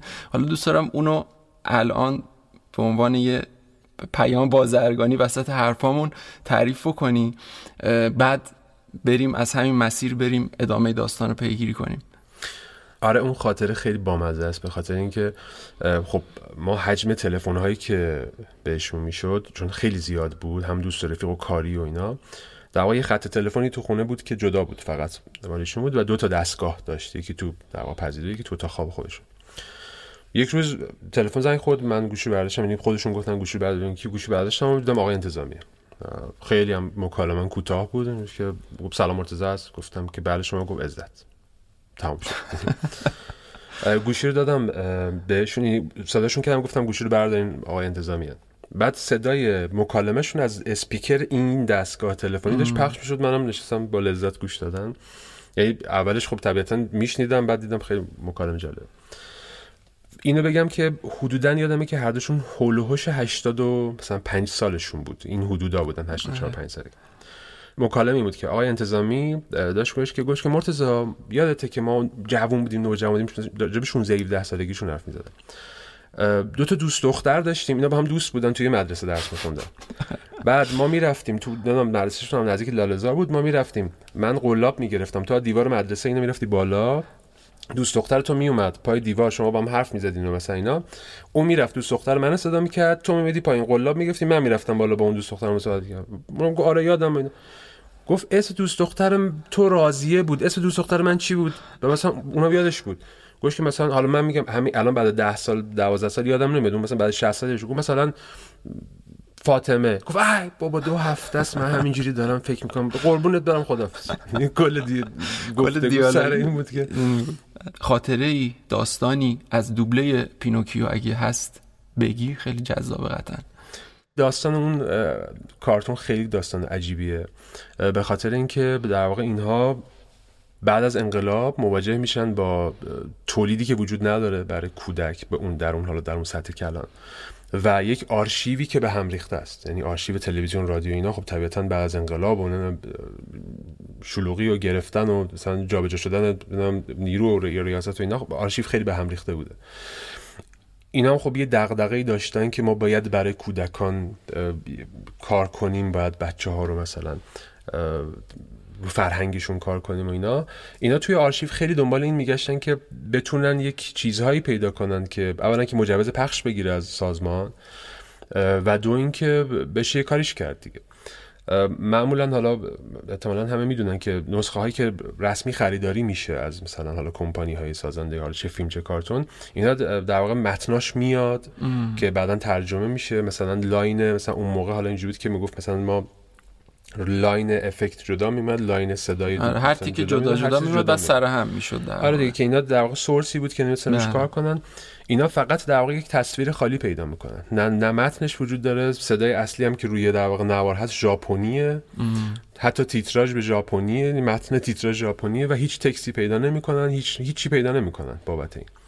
ولی خب با توجه به که داستان داستان آشنایی برای بچه ایرانی و می‌تونن یه روش کار کنن خطر حالا چیزی هم نداره مثلا مجوز نگرفتن و پخش نشدن نداره اینا تصمیم می‌گیرن که این کار انجام بدن و یه چیزی که خیلی عجیبه اینه که این سری این در واقع مجموعه بداهه دوبله شده. یعنی از روی تکست نبوده اینا نشستن در واقع خط داستان و اون چیزی که برایندش بوده در آوردن نشستن نوشتن این دیالوگا رو روش و با مزه هست که حالا کاراکتری که مثلا روبا مکا یه لحجه رشتی داره مثلا. یه ذره چیزای اینجوری هم داشته و به نظرم خیلی بامزه است و شگفت انگیزه که اون کاری هم که اینو در واقع فکر می‌کنن می‌کنه می‌کنه. یه جنبه خیلی مهم زندگی این آدم ورزش بوده دیگه. فوتبال بوده در واقع مشخصا. درباره این هم ذره صحبت کنیم ببینیم که چیکار می‌کرده. یعنی چجوری شده که انقدر علاقه شد به فوتبال و خاطرات زیادی هم داره دیگه سر این قضیه فوتبال ترجیح میدم که با توجه به که احتمالاً خب خیلی می‌دونن که داستان ام. طرفداری مرتضی احمدی و پرسپولیسی بودنش رو یه ترجیح میدم که سه خاطره بگم این عالیه. پشت در واقع که آره. یه ذره این شدت ماجرا هم میرسونه یه چیز خیلی جالب این بود که اینو من چون به چشم دیده بودم میستم پاش واقعا. اینکه قرارداد برای فیلم یا سریال هر چیزی که قراردادی بابتش مینوشت درج می‌کرد که بجز ساعتهایی که پرسپولیس بازی داره. عجب. و متعهد بود به این. یعنی خیلی عجیب بود. یک سریالی بود فکر می‌کنم یا فیلم بود که فیلم بردیش انزلی بود. داستان مال وقتی که هنوز بازی ها در امجدیه برگزار می‌شد. ولی خب من یادم این مثل من بچه بودم انزلی فیلم برداری داشتن و فکر کنم یکی دو ماهی درگیری پروژه بود. و خب مثلا ما رو با, ترجمه که خیلی به ما وابسته بود و خب خیلی دلتنگ می‌شد. مثلا چند هفته بود که ما رو ندیده بود یعنی به خانوادش یک جمعه پرسپولیس تو امجدیه بازی داشت. سوار یه بی ام 2002 هم داشت که مثلا معمولا با ماشین خودش می‌رفت. یک روز جمعه فیلم برداری تعطیل کرده بود سوار ماشین شده بود اومده بود از انزلی امجدیه بازی رو دیده بود و برگشته بود. یعنی حتی نرسید بیاد مثلا ما رو خانواده‌اش ببینه یعنی اینقدر فرصت نداشت. ولی می‌کرد این کارو و مثلا خیلی باور نمی‌کردن. یعنی خیلی تهیه کننده می‌گفتن حالا چیز نوشته و تعطیل می‌کرد حتی پای تلویزیون میشست ولی خب ترجیحش می‌داد که بره بازی رو ببینه. من یادم نمیاد که بجز در واقع دربی های پرسپولیس استقلال که دوست نداشت بره بخاطر فضای شلوغ و اینا یادم نمیاد دست کم که تا مثلا حدود 85 سالگیش بازی رو مثلا نرفته باشه استادیوم حالا چه امجدیه چه آزادی ببینه. من اینکه بازی شهرستان که مثلا نمی‌تونسته بره. یه چیز با مزه دیگه این که مامان من یه سری بطری آب معدنی می‌گرفت. اینا رو میذاشت توی یخچال براش که مثلا راحت باشه بطری خودش باشه راحت آب بخوره اینا. اینا خب طبیعتا بطری آب معدنی همه درشون آبیه دیگه. می‌رفت. می‌تونم حدس بزنم چیکار می‌کرد. می‌رفت. یه box کوکاکولای کوچیک می‌خرید. صبح و این چیزی هم نبود برای تظاهر این کار بکنه صبح یواشکی قبل از که ما بیدارشیم این کار کرده بود. نوشابه ها رو خالی می‌کرد تو سینک. بطریاشو مینداخت دور. دراشو برمیداشت. درای آبی اون بطری مردنی رو باز می‌کرد. در قرمز میذاشت میذاشت رو یخچال. گفت از بطری که درش آبی من آب نمی‌خورم یعنی عجب. شدت ماجرا در این حد بود و خب جالب. بود دیگه موند پای ماجرا و خب یعنی تأثیری هم که واقعا توی جامعه مخاطبین یا ورزشکار ایران داشت هم واقعا بی‌نظیر بود دیگه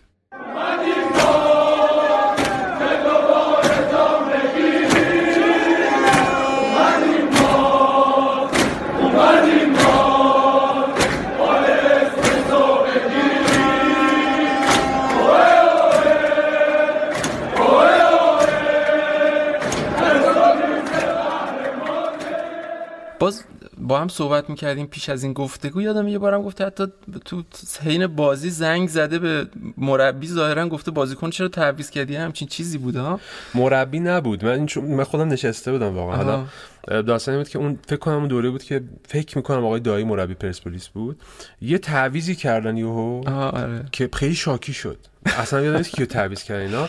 اون موقع جزو هیئت امنای باشگاه پرسپولیس بود اصلا. یعنی چیز بود کادری پرسپولیس شده بود. بوده یه شماره گرفت یهو گفت که آقا این چه وضعیه و این چرا تعویض کردید فکر نکردید مثلا اون اتفاق میفته اینا؟ حالا من نمی‌دونم واقعا تصادفی بود یا واقعا به خاطر این بود مثلا 10 دقیقه رو بعد تعویض کردن. اون اون اتفاق. افتاد. من چون که آقا دیگه نفوذ واقعا تا کجا؟ کاملا تو تمام بخش های پرسپولیس نفوذ کرده بوده. خیلی عجیبه و این تعصبی که نسبت به این تیم داشته. سنش که بالاتر میره و حالا به هر حال طبعا خونه نشین میشه و اینا این دیدن فوتبال و اینا ترک نمیشه دیگه. تا آخرین لحظه قطعا ادامه داشته دیگه درسته؟ نه قطعا نشد. و نکتهش اینه که من یادمه که آخرین حالا حتی میشه تاریخش رو در آورد من یادم نیست. ولی حتی دربی رو مثلا یک مثلا یک دو هفته قبل از فوتش دید. یعنی مثلا به من گفت بگیر مثلا چک می‌کرد. یا مثلا چیکار کرد؟ پرسپولیس بازی بوده من ندیده باشم نمی‌دونم. اینا اینا بود. جدی بود و پیگیر بود و آره مثلا میگم تا در واقع من یادمه که اون بازی اون دربی که ما با هم دیدیم و یکی دوستای خیلی قدیمی و خوبه هم در واقع خودش هم همه خانواده ما مثلا آقای بهزاد فرهانی هم اتفاقا با ما بود. با هم دیگه دربی رو دیدیم فکر می‌کنم یک چند روز بعدش فوت کرد یعنی تا. اون لحظه هم واقعا رفت. انگار انگار این مسئولیت پذیری این آدم با توجه به حرف که اول صحبت- صحبتمون زدیم درباره اینکه همه جنبه ها رو با وجود این همه کاری که می‌کرد ولی حواسش به همه جنبه ها بود از جمله مراقبت از تو توجه به دخترش و دوستانش رفقاش همکاراش انگار این مسئولیت پذیریه رو مثلا توی بخش فوتبال هم داشت و یعنی می‌دونی اینا رو همه میشه به هم ربط داد. انگار این مسئولیت پذیری رو درباره تهران هم داشت که آهنگهاش رو در واقع یک تا ثبت و ضبط بکنه و فراموش نشه. انگار این مسئولیت پذیری رو درباره چهره شهر هم داشت که وقتی بیرون می‌رفت ناراحت می‌شد از اینکه اون تهران قبلی رو دیگه نمی‌بینه و همه چیز تغییر کرده.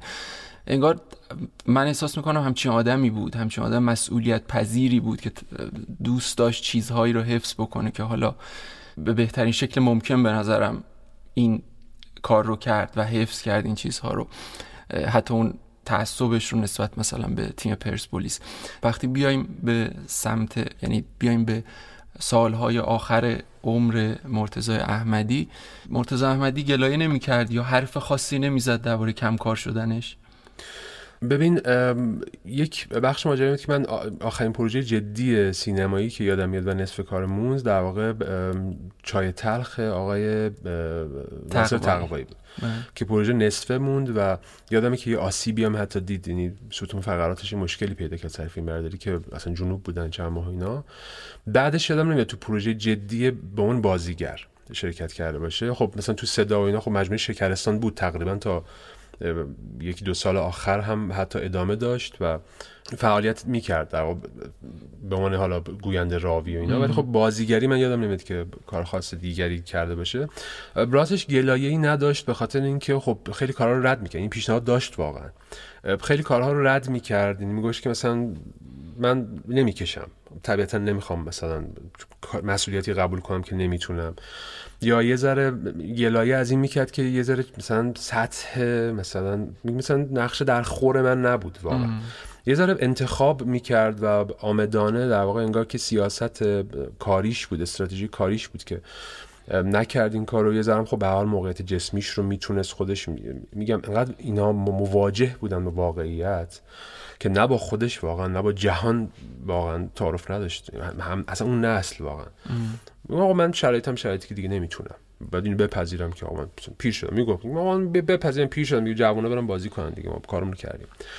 ولی یه چیزی که حالا میشه یه ذره کلیتر جواب بدم به این حرف یک حرف شگفتانگیزی بود که چند بارم به من زده بود ولی خب شاخص بود. این که یا من گوش که مثلا شاید مثلا از دو سه سال قبل از فوتش اینو گفت چند بار ولی خب جدی بود ماجرا. گوش که ببین من اگر که مثلا من وقتی که مردم بر من عزاداری و گریه و تو سر خودتون بزنین و مثلا لباسون پاره کنین رو نکنین. به خاطر اینکه من تمام آنچه می‌خواستم انجام بدم رو انجام دادم و خوشبختانه عمر طولانی کردم برای انجام دادنشون. تمام اون خوشیه که می‌خواستم و داشتم احت... اون چیزی که می‌خواستم از مردم ببینم و دیدم احترامی که می‌خواستم ببینم و گرفتم با هیچ قشری مشکل نداشتم. نه یه ریال بدهی داشتم نه یه ریال طلب داشتم از کسی. به حسابم با خودم و دنیا پاکه. و واقعا چیزی نیست که دیگه بخوام برش برای به دست آوردنش تلاش کنم. اینه که منتظرم خب دیگه به وقت طبیعش تموم شه دیگه. اینه که گفت گریه و اینا رو واسه داغ جوون می‌کنن من عمر کام کردم به هر چی می‌خواستم رسیدم عزت و احترام دیدم از مردم. هر جا رفتم شناختنم سلام علیک کردن به هم کاسب و نمی‌دونم پلیس و کارگر و کشاورز و هنرمند و فوتبالیست هر کی. این من اینجوری بودم که واقعا یعنی آفرین.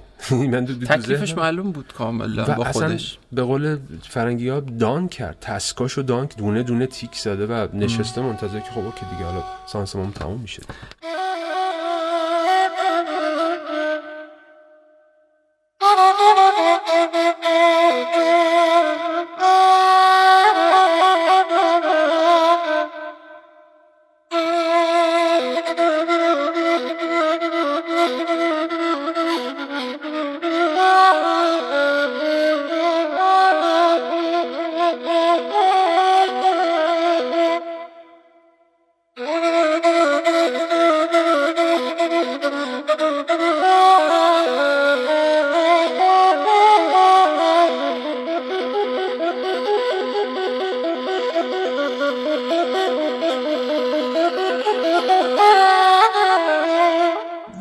پایان بندی از نه خیلی غمگین البته. شاید خیلی سر حال از روزهای پایانی عمر مرتضی احمدی بگی و اینکه بگی چه اتفاقی افتاد اون روزهای آخر. ببین داستان از اینجا شروع شد که انقدر سر پا بود و سر حال بود همیشه خب افتادنش برای ما یک اتفاق یعنی من یادمه که اتفاقا من پیش بابک بودم. مامان من زنگ گفتش که بابا خورده زمین توی خونه و نمی‌تونه بلند شه. فقط می‌خوام یک گزارش گونی بدم که چی میشه و حالا اتفاقا راجع به پایان تلخ یک چیزی دارم که به نظرم بازم شگفتی مرتضی احمدی. خلاصه من رفتم خونه بدیم خب ضعف جسمانی شدید بود. پزشک اومد برای سر چک کرده اینا. مشکل خاصی ندیدن. حتی آزمایش خون دادیم. همه چی درست بود. که من یادمه که دکتر در واقع لابراتوار گفت که یک یک دهم درصد کراتین خونشون بالاست که خیلی طبیعیه برای 90 سالگی. همه چی فشار خون قند نمی‌دونم اینجوری که از ماها سالمتر بود واقعا. و طی آزمایش متعددی در واقع یکی از اقوام ما که خب روز نزدیکان ما هم بود که و پزشکن گفتش که با توجه به اینکه همه چیز سالمه من حدس می‌زنم که تنها چیزی که می‌تونه و تست نشده تا حالا که مشکل نورولوژیک باشه یعنی مشکل مغز باشه. و خب توی خونه در واقع بستری شد حدود سه چهار ماهی توی خونه بود. خب مثلا بلند نمی‌شد دیگه از جا. در واقع ضعف جسمانی شدید داشت ولی خوب هوش و حواس سر جاش بود. شوخی خندش به راه بود. ولی این حالا این ولی رو بذار بعدا راجبش حرف می‌زنم. آره. آنچه که گذشت گزارش ماجرا بود که خب از یه تایمی رو به وخامت گذاشت حالش. ما در واقع بردیمش اورژانس. اونجا بستریش کند بیمارستان ایران مهر. دکتر چک کرد و عکس و سونوگرافی اینا منو خواست در واقع. گفتش که ببین آقای احمدی در واقع 90 سالشه و طبیعیه. این که حالا بافتا فرسوده میشن اینا. خب طبیعیه ولی چیزی که من دارم توی عکس می‌بینم این یک سرطانی است که متاستاز زده و کاریش نمیشه کرد. یعنی تا به مغز متاستاز زده به جاهای مختلف متاستاز زده. شگفت انگیزی که تا الان ننداختتش یعنی مثلا یک یکی دو ماهه که افتاده ولی تمام بدن در واقع گرفته دیگه. گفتش که من پیشنهادم این است که کار خاصی نکنید به خاطر اینکه فقط عذابه. اینجوری که این پخش شده شیمی درمانی جواب نمیده. فقط عذابش میده. خب ما به عنوان پزشک موظفیم که این کار بکنیم. ولی من پیشنهادم اینه که به عنوان مشاور شما پزشک شما اینه که تفاوت ممکنه در 7 روز باشه. ولی با عذاب. اصلا بهشم نگید که چیست داستان و اینا. که همینجور هم گذشت. واقعا حالا بستری بود اینا ولی واقعیت اینه که وخامت به اون معنا ما دو سه شب آخر داشتیم که دیگه نفس یاری نمی‌کرد و در کپسول اکسیژن بود و خب تقریبا هم دیگه فهمیده بودیم که دیگه فرجام نزدیکه. ولی دو تا ویژگی عجیبی در ماجرا یا در واقع این همون ولیه که گفتی میگم. آره این ولی است. یکیش اینه که انگار که این آدم حالا یه ذره این شاید مسئله شفودی سانتیمانتالی باشه ولی من با مادرم راجع به این مسئله صحبت کردیم جدی. انگار که این آدم یک فاصله ای گذاشت که ما بتونیم بپذیریم. یعنی از یک مرگ ناگهانی انگار یک مدتی رو برای ما انقدر که انقدر این آدم سوار زندگی بود همیشه انقدر تعیین می‌کرد زندگی رو. من همیشه اینجوری که گفتم آقا این تایم خودت تعیین کردی. چطور ممکنه که یک کاراکتری مثل تو با این وصل به سنت های آینی ایرانی چهار ماه مریض باشه چهار و نیم ماه مریض بشه دقیقا شب یلدا فوت کنه. طبیعتا دست خودش نبود ولی میگم انقدر این ذهنش آمیخته بود با این چیزا و انقدر آدم قدرتمندی بود که من به عنوان نوش و کسی باش زیست کردم و مادرم البته اینجوری بودیم که نقشت بوده. برنامه داشتی بشه انقدرش فکر کردی. میگم حرف شهودی دارم می‌زنم یعنی آره. از علمی خب طبیعتا نمیشه اتفاق بخصوص که میگم سه چهار روز آخر اصلا هوش و حواسی نداشت ولی میگم این تقارن ها خیلی عجیب عجیبه بود. آره. و نکته بعدش این بود که یعنی ما آماده شده بودیم برای به هر حال فرجام ماجرا. نکته بعدی این بود که همیشه به ما می‌گفت در طول سالها و اواخر بیشتر هم تاکید می‌کرد می‌گفت که آقا از اونجایی که با عطف به اون صحبت که من عمر کام کردم همه کارامو کردم و اینکه همیشه کوشیدم در اینکه آدم ها شاد باشن خودم شاد باشم و فلان تو مراسم من تو رو خدا از این کار چیز نکنین. هی خودتون بزنین و جیغ بکشین نمی‌دونم سیاه بپوشین. سیاه نپوشین اینا. من دارم وصیت می‌کنم جدی که در مراسم من دور هم باشین بگیم بخندین موزیک گوش بدین برقصین نمی‌دونم دور هم خوش باشین اینا. و به طرز باور نکردنی الرغم تمام تلخی هایی که طبیعتا برای همه ما داشت اون روزها انقدر اتفاقاتی پیش می اومد درباره خود اون آدم درباره مراسمش اتفاقاتی که تو مراسم میافتاد تو خاک سپاری میافتاد تو انقدر باعث خنده می‌شد که ما اینجوری بودیم که واقعا حتی بعد از مرگت داری کنترل میداری مدیریت می‌کنی. آن چیزی که به تو مربوطه رو. انگار حرف جالبی زدی. انگار همچنان که سوار زندگی بود سوار مرگ هم شد یه جورایی و همه چی رو کنترل کرد. خیلی جذاب خیلی عالی. بر من که گفتگوی جذابی بود خیلی لذت بردم. اگه حرفی سخنی چیزی برای آخر جمله آخر بخوای بگی برای منم جذاب بود به خاطر اینکه خب میگم در مورد مرتضی احمدی تاریخ زندگی در مکتوب و رسمیش هست میشه بهش مراجعه کرد. اینکه یه فرصتی پیش اومد که ما یه ذره پشت پرده زندگیشو بگیم یه ذره من همیشه ترسیدم در مواقع اینجوری به خاطر اینکه من یک چیزهایی من حالا من لزوما نه تنها ولی من من و مادرم خانوادهش در واقع. یک چیزهایی از زندگیش می‌دونیم که به وقت روایت کردنش یکم اینجوری میشیم که خیلی دقت کنیم چیزی رو مثلا جابجا جا نکنیم چیزی رو از قلم ننزیم به خاطر اینکه خیلی خودش آدم دقیق حافظه دقیقی بود.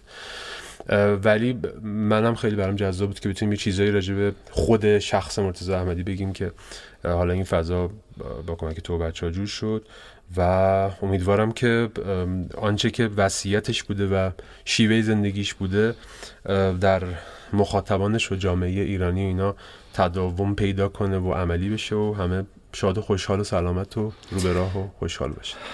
قطعا همینطور خواهد شد. خیلی خوشحال شدم. دمت گرم که اومدی. مرسی ازت. مخلصی. میمیرم و مردم از برات آه در بساد نیست. اتاقا رو فرش می‌کنم برات آه در بساد نیست. میمیرم و مردم از برات سنبر رو آتیش کن. چایی رو دم کن یک کمی گلاب قاتیش کن. میمیرم و مردم از برات قریون رو چاک کن. یک شوهر خوب و قرچما کن. دیشب دیشب دیشب پریشب در خونمون هیل کوبیدم. دیشب پریشب در خونمون هیل کوبیدم غنسا بیدم همه جا رو من میپاییدم. هی همونطور که توی مصاحبه و از زبون بهرنگم شنیدین خب مرتضی احمدی عاشق فوتبال و به خصوص عاشق تیم پرسپولیس بود. حالا یه خاطره خیلی خیلی بامزه رو از زبون خود استاد مرتضی احمدی تو ادامه ماجرا بشنویم. اتفاقا من حقوق گرفته بودم حقوقم گرفته بودم پاداشم تو راهن گرفته بودم و 700 تومن گرفته بودم. خیلی پول بود 700 تومن 700 تومانی نو تو جیبم بود اومدم فوتبال. اومدم فوتبال نشده بازی نزدیک بازی که شد و تیما اومدن تو زمین هم پرسپولیس هم تاج.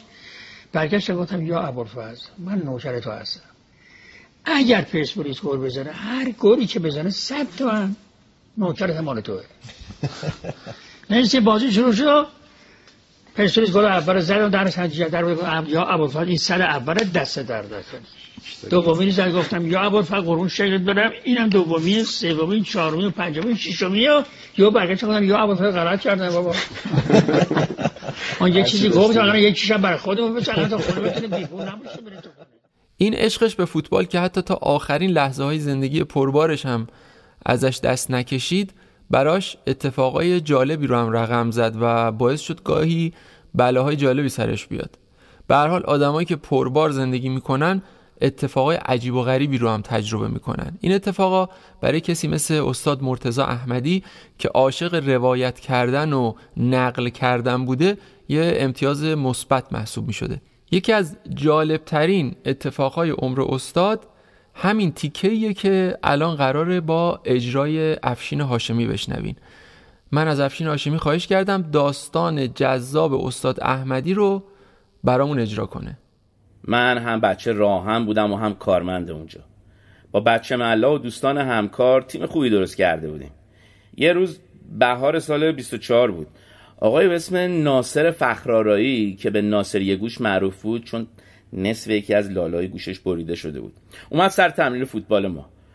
گفت من با بچه های دوشان تپه یه تیم تشکیل دادیم و می‌خوایم با شما مسابقه بدیم. گفتم من شنیدم تو خیلی بیرحمی توی بازی زیاد خطا می‌کنی. گفت نه قول میدم آروم بازی کنم. گفتم اگه بچه ها رو بزنی بد تلافی می‌کنم. خلاصه قول داد خطا بازی نکنه. چند روز بعدم بازی کردیم تا اینکه وسط های بازی آقای شاپور سرحدی یکی از بازیکنامونو همین آقای فخرارایی زد. من دفاع بازی می‌کردم. دویدم تا وسط زمین و محکم زدم به ساق پاش. دعوامون شد و همین درگیری کم کم باعث دوستی ما شد. با هم رفت آمد داشتیم. وضع مالی بسیار بدی داشت. بعدا فهمیدم توی چاپخونه تو خیابون لالزار کار می‌کرده. چاپخونه تعطیل شده بود اونم بیکار. خلاص با هم سینما می‌رفتیم تفریح می‌کردیم و اینطور کارا. اما یه دفعه وضعش تغییر کرد و تونتون لباس عوض می‌کرد. تا اینکه گفت احمدی می‌خوای شاه رو ببینی؟ اون موقع بهمن سال 27 بود. گفتم آره. گفت یه برنامه تو دانشگاه تهران هست شاه میاد. تو هم بیا با من بریم. سه روز بعد با هم رفتیم. ناصر یه دوربین چارگوش هم دستش بود. تقریبا آخرای سالن نشسته بودیم. شاه که اومد ناصر بلند شد ازش عکس بگیره. ظاهرا توی دوربینش کلت بود. من نفهمیدم که یه دفعه شاه دور خودش پیچید و افتاد. سرلشکر شمدوس که کنار شاه بود هفتیرشو کشید. تا شاه گفت نزن اون زد و جا در جا ناصر فخرارا رو کشت. درا رو بستن شروع کردن به سوال جواب کردن. منم گرفتن گفتن با کی اومدی؟ گفتم با فخرارایی گرفتنم و تا چهار صبح شیش بار ازم بازجویی کردن. دیدان من هر بار همون صحبت ها رو میگم. چهار صبح منو بردن در خونمون تحویل پدرم دادن. گفتن به شرط اینکه از تهران خارج نشی. البته بعد از اونم هیچ وقت سراغم نیومدن. شام دو روز رفت بیمارستان بعد یه چسبی رو صورتش زدن و گفتن به خیر گذشت.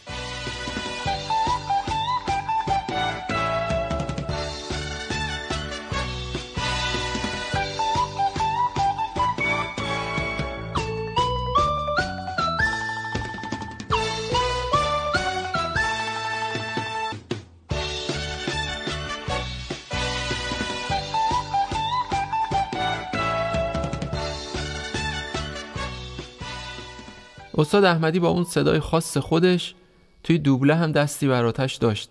یکی از معروفترین کارهایی که توی این زمینه انجام داده و ما هیچ وقت یادمون نمیره صدای روباه مکار توی کارتون پینوکیو بود که قطعا همتون باش آشنایین. برای اینکه سالا به عقب برگردیم و خاطرهامون رو مرور کنیم در این حال صدای استاد رو هم بشنویم تیکه ای از کارتون محبوب پینوکیو رو براتون انتخاب کردیم. خیلی هم مامان. نگاه بکن. درست همونطوری که می‌گفتی آقا روباه هیچ کی توش نیست. معلومه کسی توش پیدا نمیشه. خنگ خدا. آره درسته. خب حالا میگی ما چیکار بکنیم؟ زود باشه. زود باش بیا بریم بفروشیمش. اما اگه بفروشیمش حیفه. آره دیگه منم همینی می‌خواستم بگم. خب حالا چیکار؟ گوشه تا بده من تا برات بگم. خودمون باش نمایش درسته درسته. عالی آقا روباه تو خیلی زرنگی با این اور می‌تونیم هر چقدر تو بخوایم خفقان بگیر خفقان. مرز گرقان بگیر. یکی دیگه از مجموعه هایی که استاد احمدی دوبلش کرد و همچنانم خاطرش برامون باقیه ماجراهای سندباد بود. استاد توی این کارتون نقش بابا علایالدین رو داشت. یه بخش کوتاه رو با هم بشنویم و به قول محمد سال باش خاطره بازی کنیم. باید بهتره احتیاط کنیم. اگه اون چرا که جنه زود گفت صحت داشته باشه جنه حالا منتظرمونه رو ممکنه بلایی سرمون بیاد آهای بابا علایالدین شیلا مثل اینکه حسابی ترس براتون داشته آره؟ گوش کنین چی میگم. ما این مسافرت رو فقط محض کشتن جنا شروع کردیم درسته یا من نه؟ خودم می‌دونم برای چی سفر می‌کنم. من که این حرفا رو از روی ترس نگفتم. پس چرا ملاحظه کاری می‌کنی بابا علایالدین؟ می‌خوام بگم ما هیچ کدوممون چیزی از شیطان بزرگ و جنان نمی‌دونیم همین. حالا متوجه منظورم شدی یا بازم بگم؟ خیلی خوب پس بفرمایین ما چیکار کنیم؟ می‌دونه چیه؟ تو جنگ آدم وقتی از وضع و تاکتیک دشمن اطلاع داشته باشه پیروز میشه. ولی حالا برعکس ما از دشمنامون هیچ چیز نمی‌دونیم. اون وقت چجوره می‌خوایم ما باشون بجنگیم و پیروز بشیم؟ چجوره مرتزا احمدی چند تا فیلم هم صدا پیشگی کرد که یکی از مهمتریناش شاهین مالت ساخته جان هیوستونه. استاد در این فیلم جای پیتر لوره حرف زد و تلاش درجه یکی کرد که کمی صداشو با چهره مرموز و عجیب پیتر لوره در این فیلم هماهنگ کنه. نتیجه محشر بود. ولی اگه پیش شما نیست چرا خودتون رو به خطر انداختن که نذارین اینجا رو بگم یعنی اینجا بشینم بذارم هر کی از در وارد میشه زندگی مززی رو اینم کنه خیلی طبیعیه که من سعی کنم چنین خرج گذافی رو از گربه صاحب این شی بردارم. صاحبش کی هست؟ آقای اسپید ببخشین که نمی‌تونم به این سوال جواب بدم. گوشو چی میگم. به نظر من برای هر دوی ما بهتره که دستام رو رو کنیم. نه آقا من گمان نمی‌تونم بهتر باشه. می‌دونین آقای اسپید اگه شما بیشتر از من بدونین من از اطلاعاتتون استفاده می‌کنم و شما از پنج هزار دلار استفاده من که اینجا پنج هزار دلاری نمی‌بینم. آه پس شما تضمینی برای صداقت من می‌خواین؟ ببینم قبلا یه پیش خوبه. مثلا یک صدی چطور قربان. نه فعلا دیویستی بهتره قربان. صدای تهرون قدیم مجموعه 107 قطعه ضربی خونی استاد احمدیه که به همت بابک چمنارا و طی مدت زمانی طولانی دونه دونه ضبط شده و استاد احمدی که همه عمر با این ترانه های کوچه بازاری زندگی کرده بود و اونا رو با تمام وجودش توی ذهن ثبت کرده بود این فرصت رو به دست آورد که قطعه های مورد نظرش رو توی استودیو بخونه و به آلبوم تبدیلشون کنه که البته در زمان حیاتش فقط دو تا کاست به انتشار می‌رسه. یکی صدای تهرون توپخونه و دومی صدای تهرون شمس الاماره. بعد از وفات استاد باقی قطعه ضبط شده هم کم کم مجوز انتشار می‌گیرن. ضربی خانی یا ترانه های تنز روحوزی از سالهای دور با افت و خیزهایی به حرکت خودش ادامه داده و از سال 1300 رو به تکامل و بالاخره به حد مورد پسندی در اختیار مشتاقان قرار گرفت و یکی از هنرهای بومی و سنتی شناخته شد. این هنر شاد و همه پسند که ریشه اصلی آن مربوط به تهران و تهرانیا بوده با همراهی نوازندگان به وسیله بازیگران هنر تخت حوزی که هر یک در زمان خود پدیده این هنر استثنایی بودند همچون محمد لوده، اکبر حجابدین، حسین حولهی، حبیب سلمونی، حسن شمشاد، نعمت الله گرجی، رحمت واکسی، زبیسیا، میتی مصری، سید حسین یوسفی سعدی افشار و عده دیگری که جدا از آقای سعدی افشار همگی چهره در خاک کشیدند به بالاترین مقام رسید و زمزمه مردم کوچه و بازار گرد. این ترانه ها خودسرانه و بدون هدف سروده نشده و هر یک از آنها به مناسبتی که مبتلا به جامعه اون روز بوده تهیه و در اختیار دوستداران قرار می گرفته. مثلا ترانه همومی آی همومی فریاد شاعری بوده که سارق آنچه را که این مرد داشته به سرقت برده به همین منظور سروده شده همومی آی همومی فرش قالیچم رو بردن فرش قالیچم جهنم تا صدولیچم رو بردن. یا مرد فقیر و توحیدستی که به هر جا زده و به هر کس متوسل شده به جایی نرسیده ناگزیر به جامعه در خود مانده متوسل و از آنها می‌خواهد که گره گشای کارش باشند. لطفا گوش کنید. گله از چرخ ستمگر بکنم یا نکنم. شکوه از بخت بدختر بکنم یا نکنم؟ سرانجام به این نتیجه بیرسه که مشکلات جامعه وابسته به اون از گرفتاری های خود او کمتر نیست و درمانی برای درد این دردمند ندارند. در خاتمه بنا بر وظیفه اخلاقی که به عهده ما واگذار شده این ترانه ها جمع آوری ضبط و به شما تقدیم گردید رفتم موزه بتهوون پیش بابک چمنارا کسی که نقش مهمی توی تهیه این آلبوم های ارزشمند داشت. خودش دقیقا توضیح میده که فکر تهیه این آلبوم از کجا اومد و طی تهیهشون چه اتفاقایی افتاد. قبل از نوروز 88 بود و قولی که من و یکی دوتا از دوستان از بهرنگ بقایی گرفته بودیم که بتونیم در نوروز به عید دیدنی آقای احمدی بریم. در واقع عملی شد. یادم نمیاد چندم نوروز بود ولی یک شب شام ما مهمون آقای احمدی شدیم در خونشون در پاسداران. و اون شب اولین باری بودش که من آقای احمدی رو از نزدیک می‌دیدم و دقایق زیادی با هم صحبت کردیم خاطره تعریف کرد حرف می‌زدیم و بین اون جمعی هم که بودیم خب من رو به اسم کوچیک صدا می‌کردن. اینو داشته باشید. اون شب یک تجربه لذت بخش دیگه هم برای من داشت و به جز اینکه من داشتم با یک استوره زندگی خودم و در واقع چیزی که سالها دلم می‌خواست تجربهش بکنم و آدمی که دلم می‌خواست ببینم روبرو شده بودم که باز علت این رو هم میگم من با خورشت چاقاله آشنا شدم. با خورشت چاقاله بادون و در توصیف این خورشت که یک چیزی مثل خورشت کرفس فکر می‌کنم با همون سبزی ها ولی به جاش چاقال بادوم داره و به روایت آقای احمدی خورشت اصیل تهرانیه. این خورشت رو آزیتا دختر آقای احمدی و مادر بهرنگ پخته بود و بسیار لذیذ بود. بعد از لذت اون شام یهو یکی از بچه ها خیلی تصادفی من رو به فامیل صدا کرد. آقای احمدی جای دیگه مشغول بود. یادم نمیاد چی یهو گوشش چیز شد گفتش که چمنارا کیه کدومه؟ حالا مثلا دو ساعت سه ساعت از بودن همه ما اونجا میگذشت. من گفتم که منم آرش برادرم هم البته همراه من گفتش که با کدوم چمنارا نسبت داری؟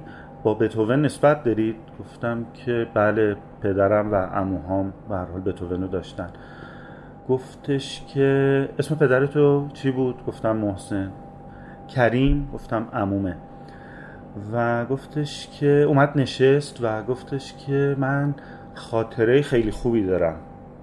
سال 51 یا 52 من و ایرج یه کار مشترک برای چمنارا و بتوون و آهنگ روز دو موقع ضبط کردیم که اون در واقع مبلغی که بابت اون قرار داد من گرفتم خیلی به هم خوش گذشت. هنوزم شما کار نشر انجام می‌دید کار آهنگ انجام می‌دید؟ گفتم بله.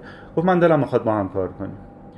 هنوز نمی‌دونستیم چی کار می‌خوایم بکنیم. ولی همین در واقع ملاقات اون شب منجر شد به یکی دو جلسه کاری و گپ جدی و ما در اردیبهشت وارد استودیو شدیم.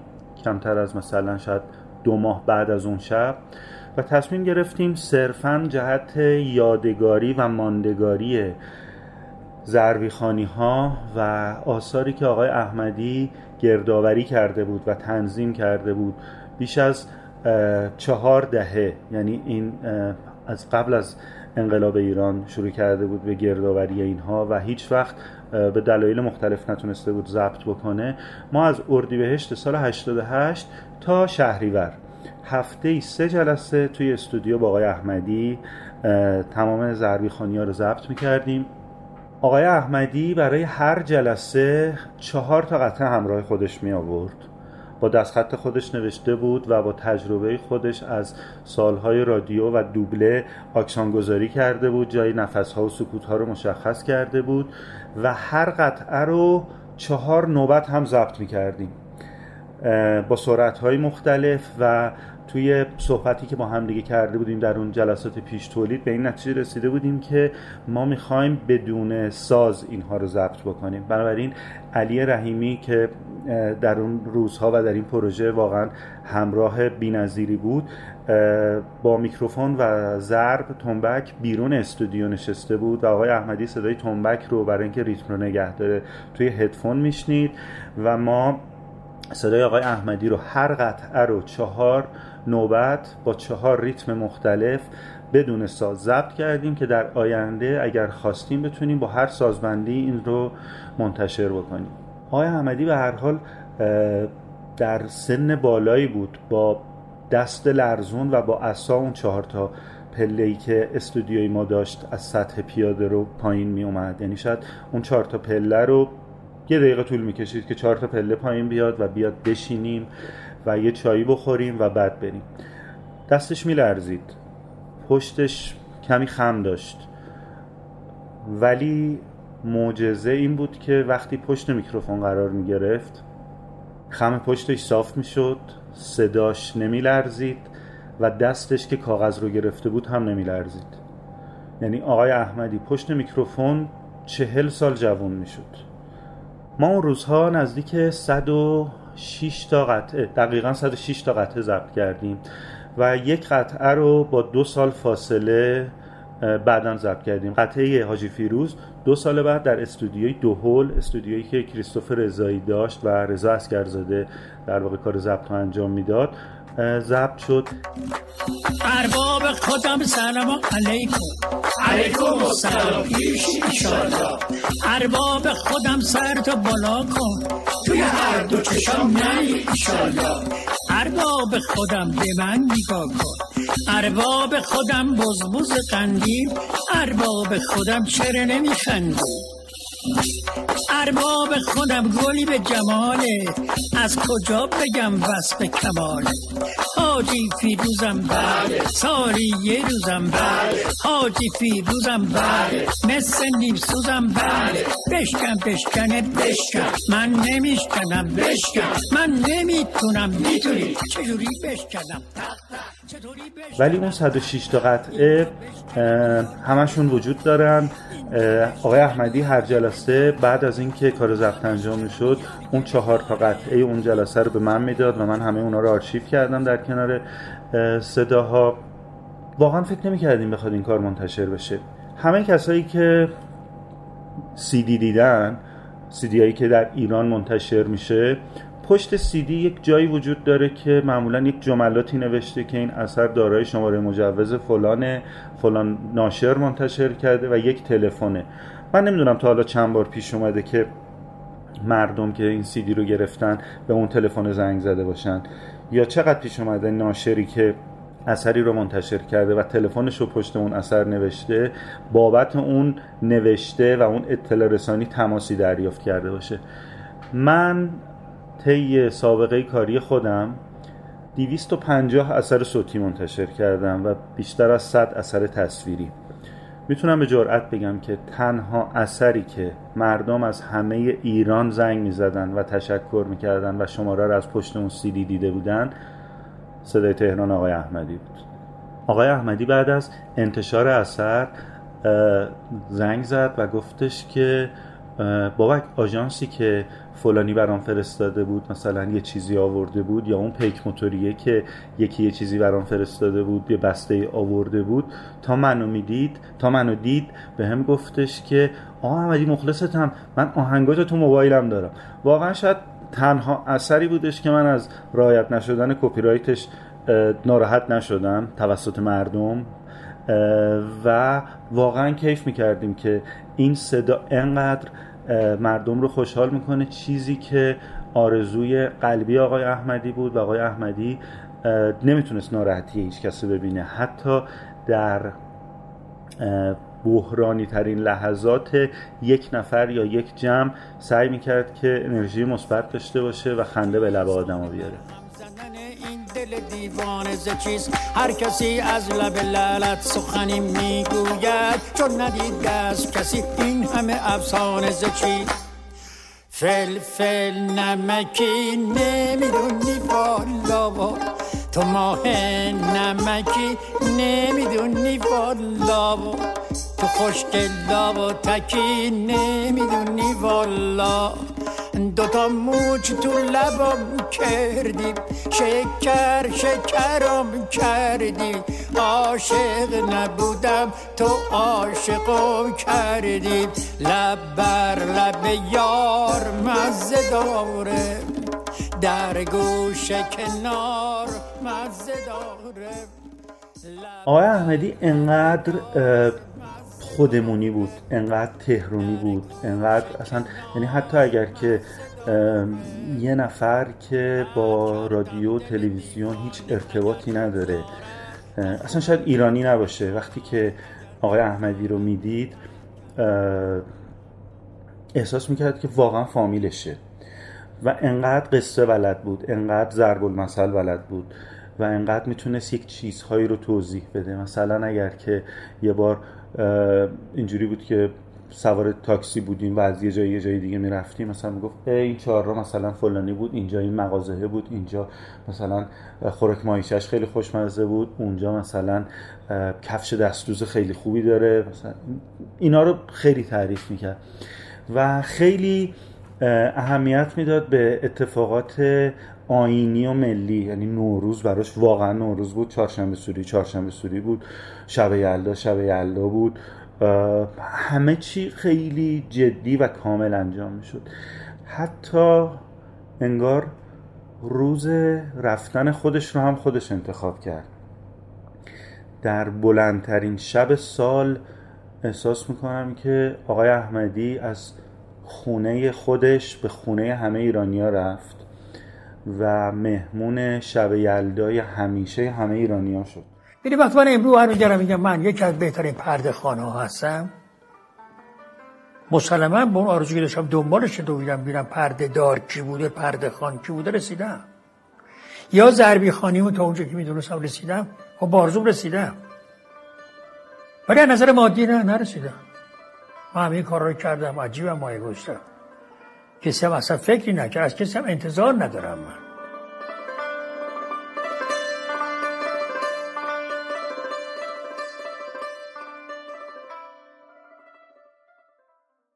اما فعالیت های هنری استاد مرتزا احمدی به همین چیزهایی که تا حالا گفتم و شنیدین ختم نمیشه. ایشون در این حال چند تا کتاب هم نوشته. کتابایی مثل پرسه در احوالات تهرون و تهرونیا پیشپرده و پیشپرده خانی من و زندگی خاطرات مرتزا احمدی و چند تا کتاب دیگه. خلاصه استاد وقت رو از دست نمی‌داد. کتاب فرهنگ برای بچه های تهرون که نوشت توقیف شد. با اینکه وزارت ارشاد اجازه داده بود و منتشرم شده بود اما بعدش توقیف شد. عکس العمل استاد درباره این اتفاق این بود. خیلی عجیبه واقعا. فرهنگ لغات که جنبه سیاسی نداره.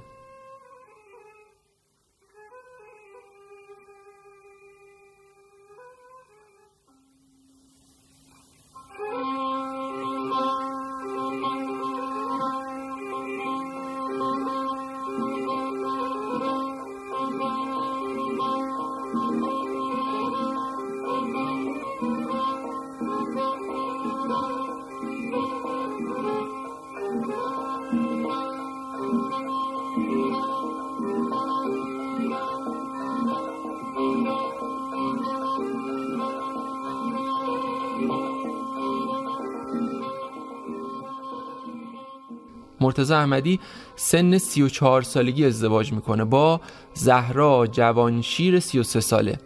هر دو کارمند راه هم بودن. ازدواجشون خیلی خوب پیش میره.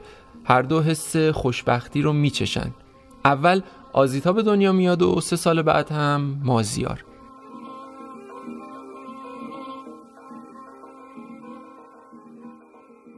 می‌تونم بگم که بزرگترین شانس من ازدواجم من که زن خیلی خوبی گیرم اومد.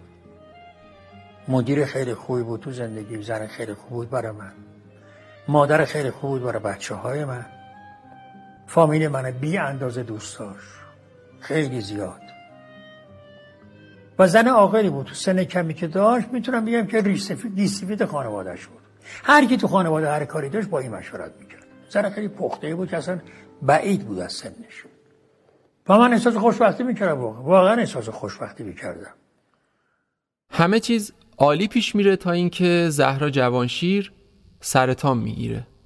چون دیر متوجه شده بودن تلاش زیادی کردند تا سرطان بیشتر پیشروی نکنه. اما در نهایت هفت سال سخت سپری میشه. سرطان تمام وجود زهرا جوانشیر رو می‌گیره و در نهایت در حالی که به گفته احمدی همسرش هیچ وقت روحیش رو از دست نداد 25 اردیبهشت 1350 فوت می‌کنه. بازم به گفته خود استاد احمدی موقعی که همسرش فوت می‌کنه مرد بالای سر قبرش میاد و بهش قول میده که خودش بچه ها رو بزرگ کنه و هیچ وقت هم دیگه ازدواج نکنه. قولی که تا آخرین لحظه عمرم پاش میمونه و نشون میده که نه تنها در زندگی هنری بلکه در زندگی شخصیش هم انسانی مسئولیت پذیر وفادار و درجه یک بوده.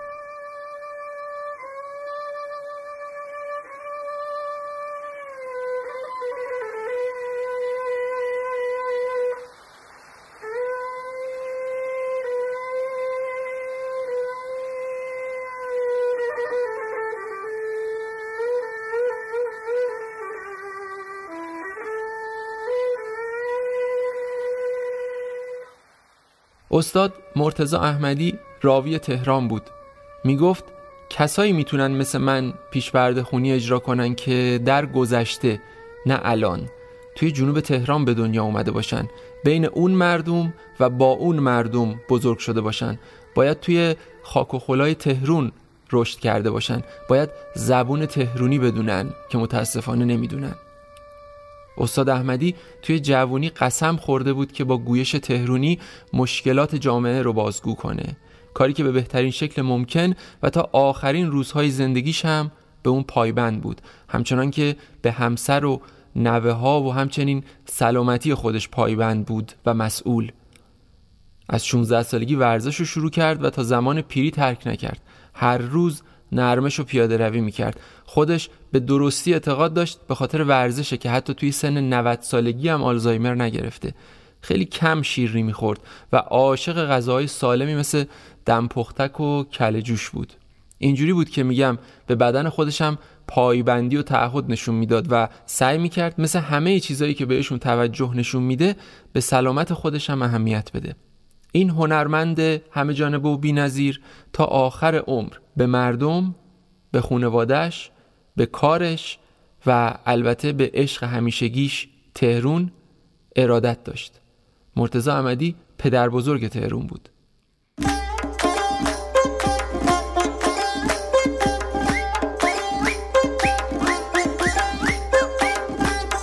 خدا دلم تنگ اومد با من سر جنگ اومد گنجه رو بکن ببر اومد کلبرام از در اومد دست به خنجرم دست به خنجرم شمر ستمگرم کک افتاده تو تنبونم کک افتاده تو تنبونم. می‌خوام خودم رو بجم استاد مرتزا احمدی سیوم آذر 1393 توی سن 90 سالگی چشم از جهان فرو بست.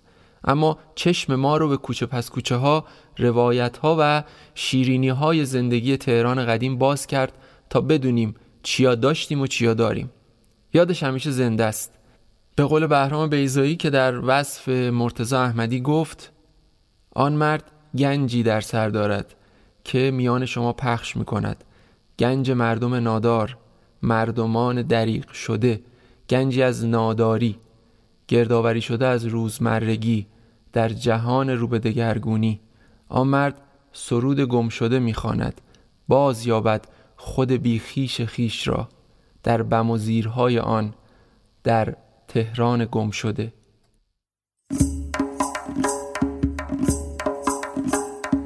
آی آی نامه همو پس نمی‌دید چرا شیرامو پس نمی‌دید چرا چیزی به هم نمیگی چرا هیچی یادم نمی‌دید چرا من از تو دلگیر نمیشم من از تو دلگیر نمیشم زدیدن سیر نمیشم آی بخواب به من نمیای چرا؟ سراغمو نمیری چرا؟ دنبال من نمیای چرا؟ حالمو نمی‌پرسی چرا؟ من از تو دلگیر نمیشم. من از تو دلگیر نمیشم. زدیدن سیر نمیشم. آی آی آی آی. یواش یواش میری چرا؟ یواش یواش میری چرا؟ آسه میری آسه میای به من خبر نمیدی چرا؟ به من تو سر نمی‌زنی چرا؟ من از تو دلگیر نمیشم من از تو دلگیر نمیشم ز دیدن سیر نمیشم. آی آی آی آی از کوچتون دور نمیشم ضعیف و رنجور نمیشم. با این کارات پیر نمیشم پیر و زمینگیر نمیشم. من از تو دلگیر نمیشم. من از تو دلگیر نمیشم. ز دیدن سیر نمیشم. وای وای وای وای. یادت باشه همیشه. یادت باشه همیشه آخر کار چی میشه. وقتی با من قهر می‌کنی وقتی با من قهر می‌کنی مشکلی حل نمیشه. ممنون که به پادکست صدای خیال گوش کردین امیدوارم که خوشتون اومده باشه. اگه دوست داشتین می‌تونین از ما حمایت هم بکنین. چه شکلی؟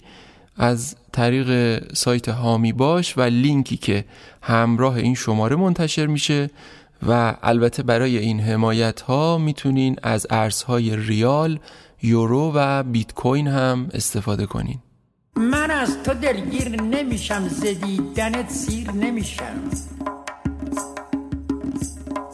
آی آی آی آی شاید تو رو خواب می‌بینم تو نور مهتاب می‌بینم. نامه هامو پس نمیدی چرا شعرامو پس نمیدی چرا هیچی یادم نمیدی چرا چیزی بهم نمیگی چرا. من از تو دلگیر نمیشم. من از تو دلگیر نمیشم ز دیدن سیر نمیشم. نظراتتون رو مثل همیشه برامون بفرستین چون باعث میشه صدامون بهتر به گوش شما برسه.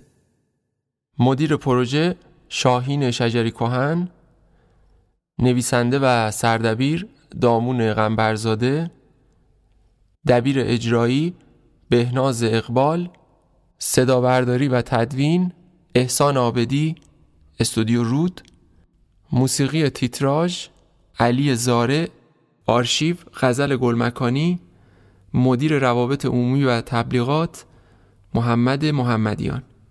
با تشکر ویژه از سعید امیر سلیمانی رضا بابک عزت الله رمضانی فر سپند امیر سلیمانی منصور زابتیان بهرنگ بقایی افشین هاشمی بابک چمنارا و عباس رزیجی کمند امیر سلیمانی.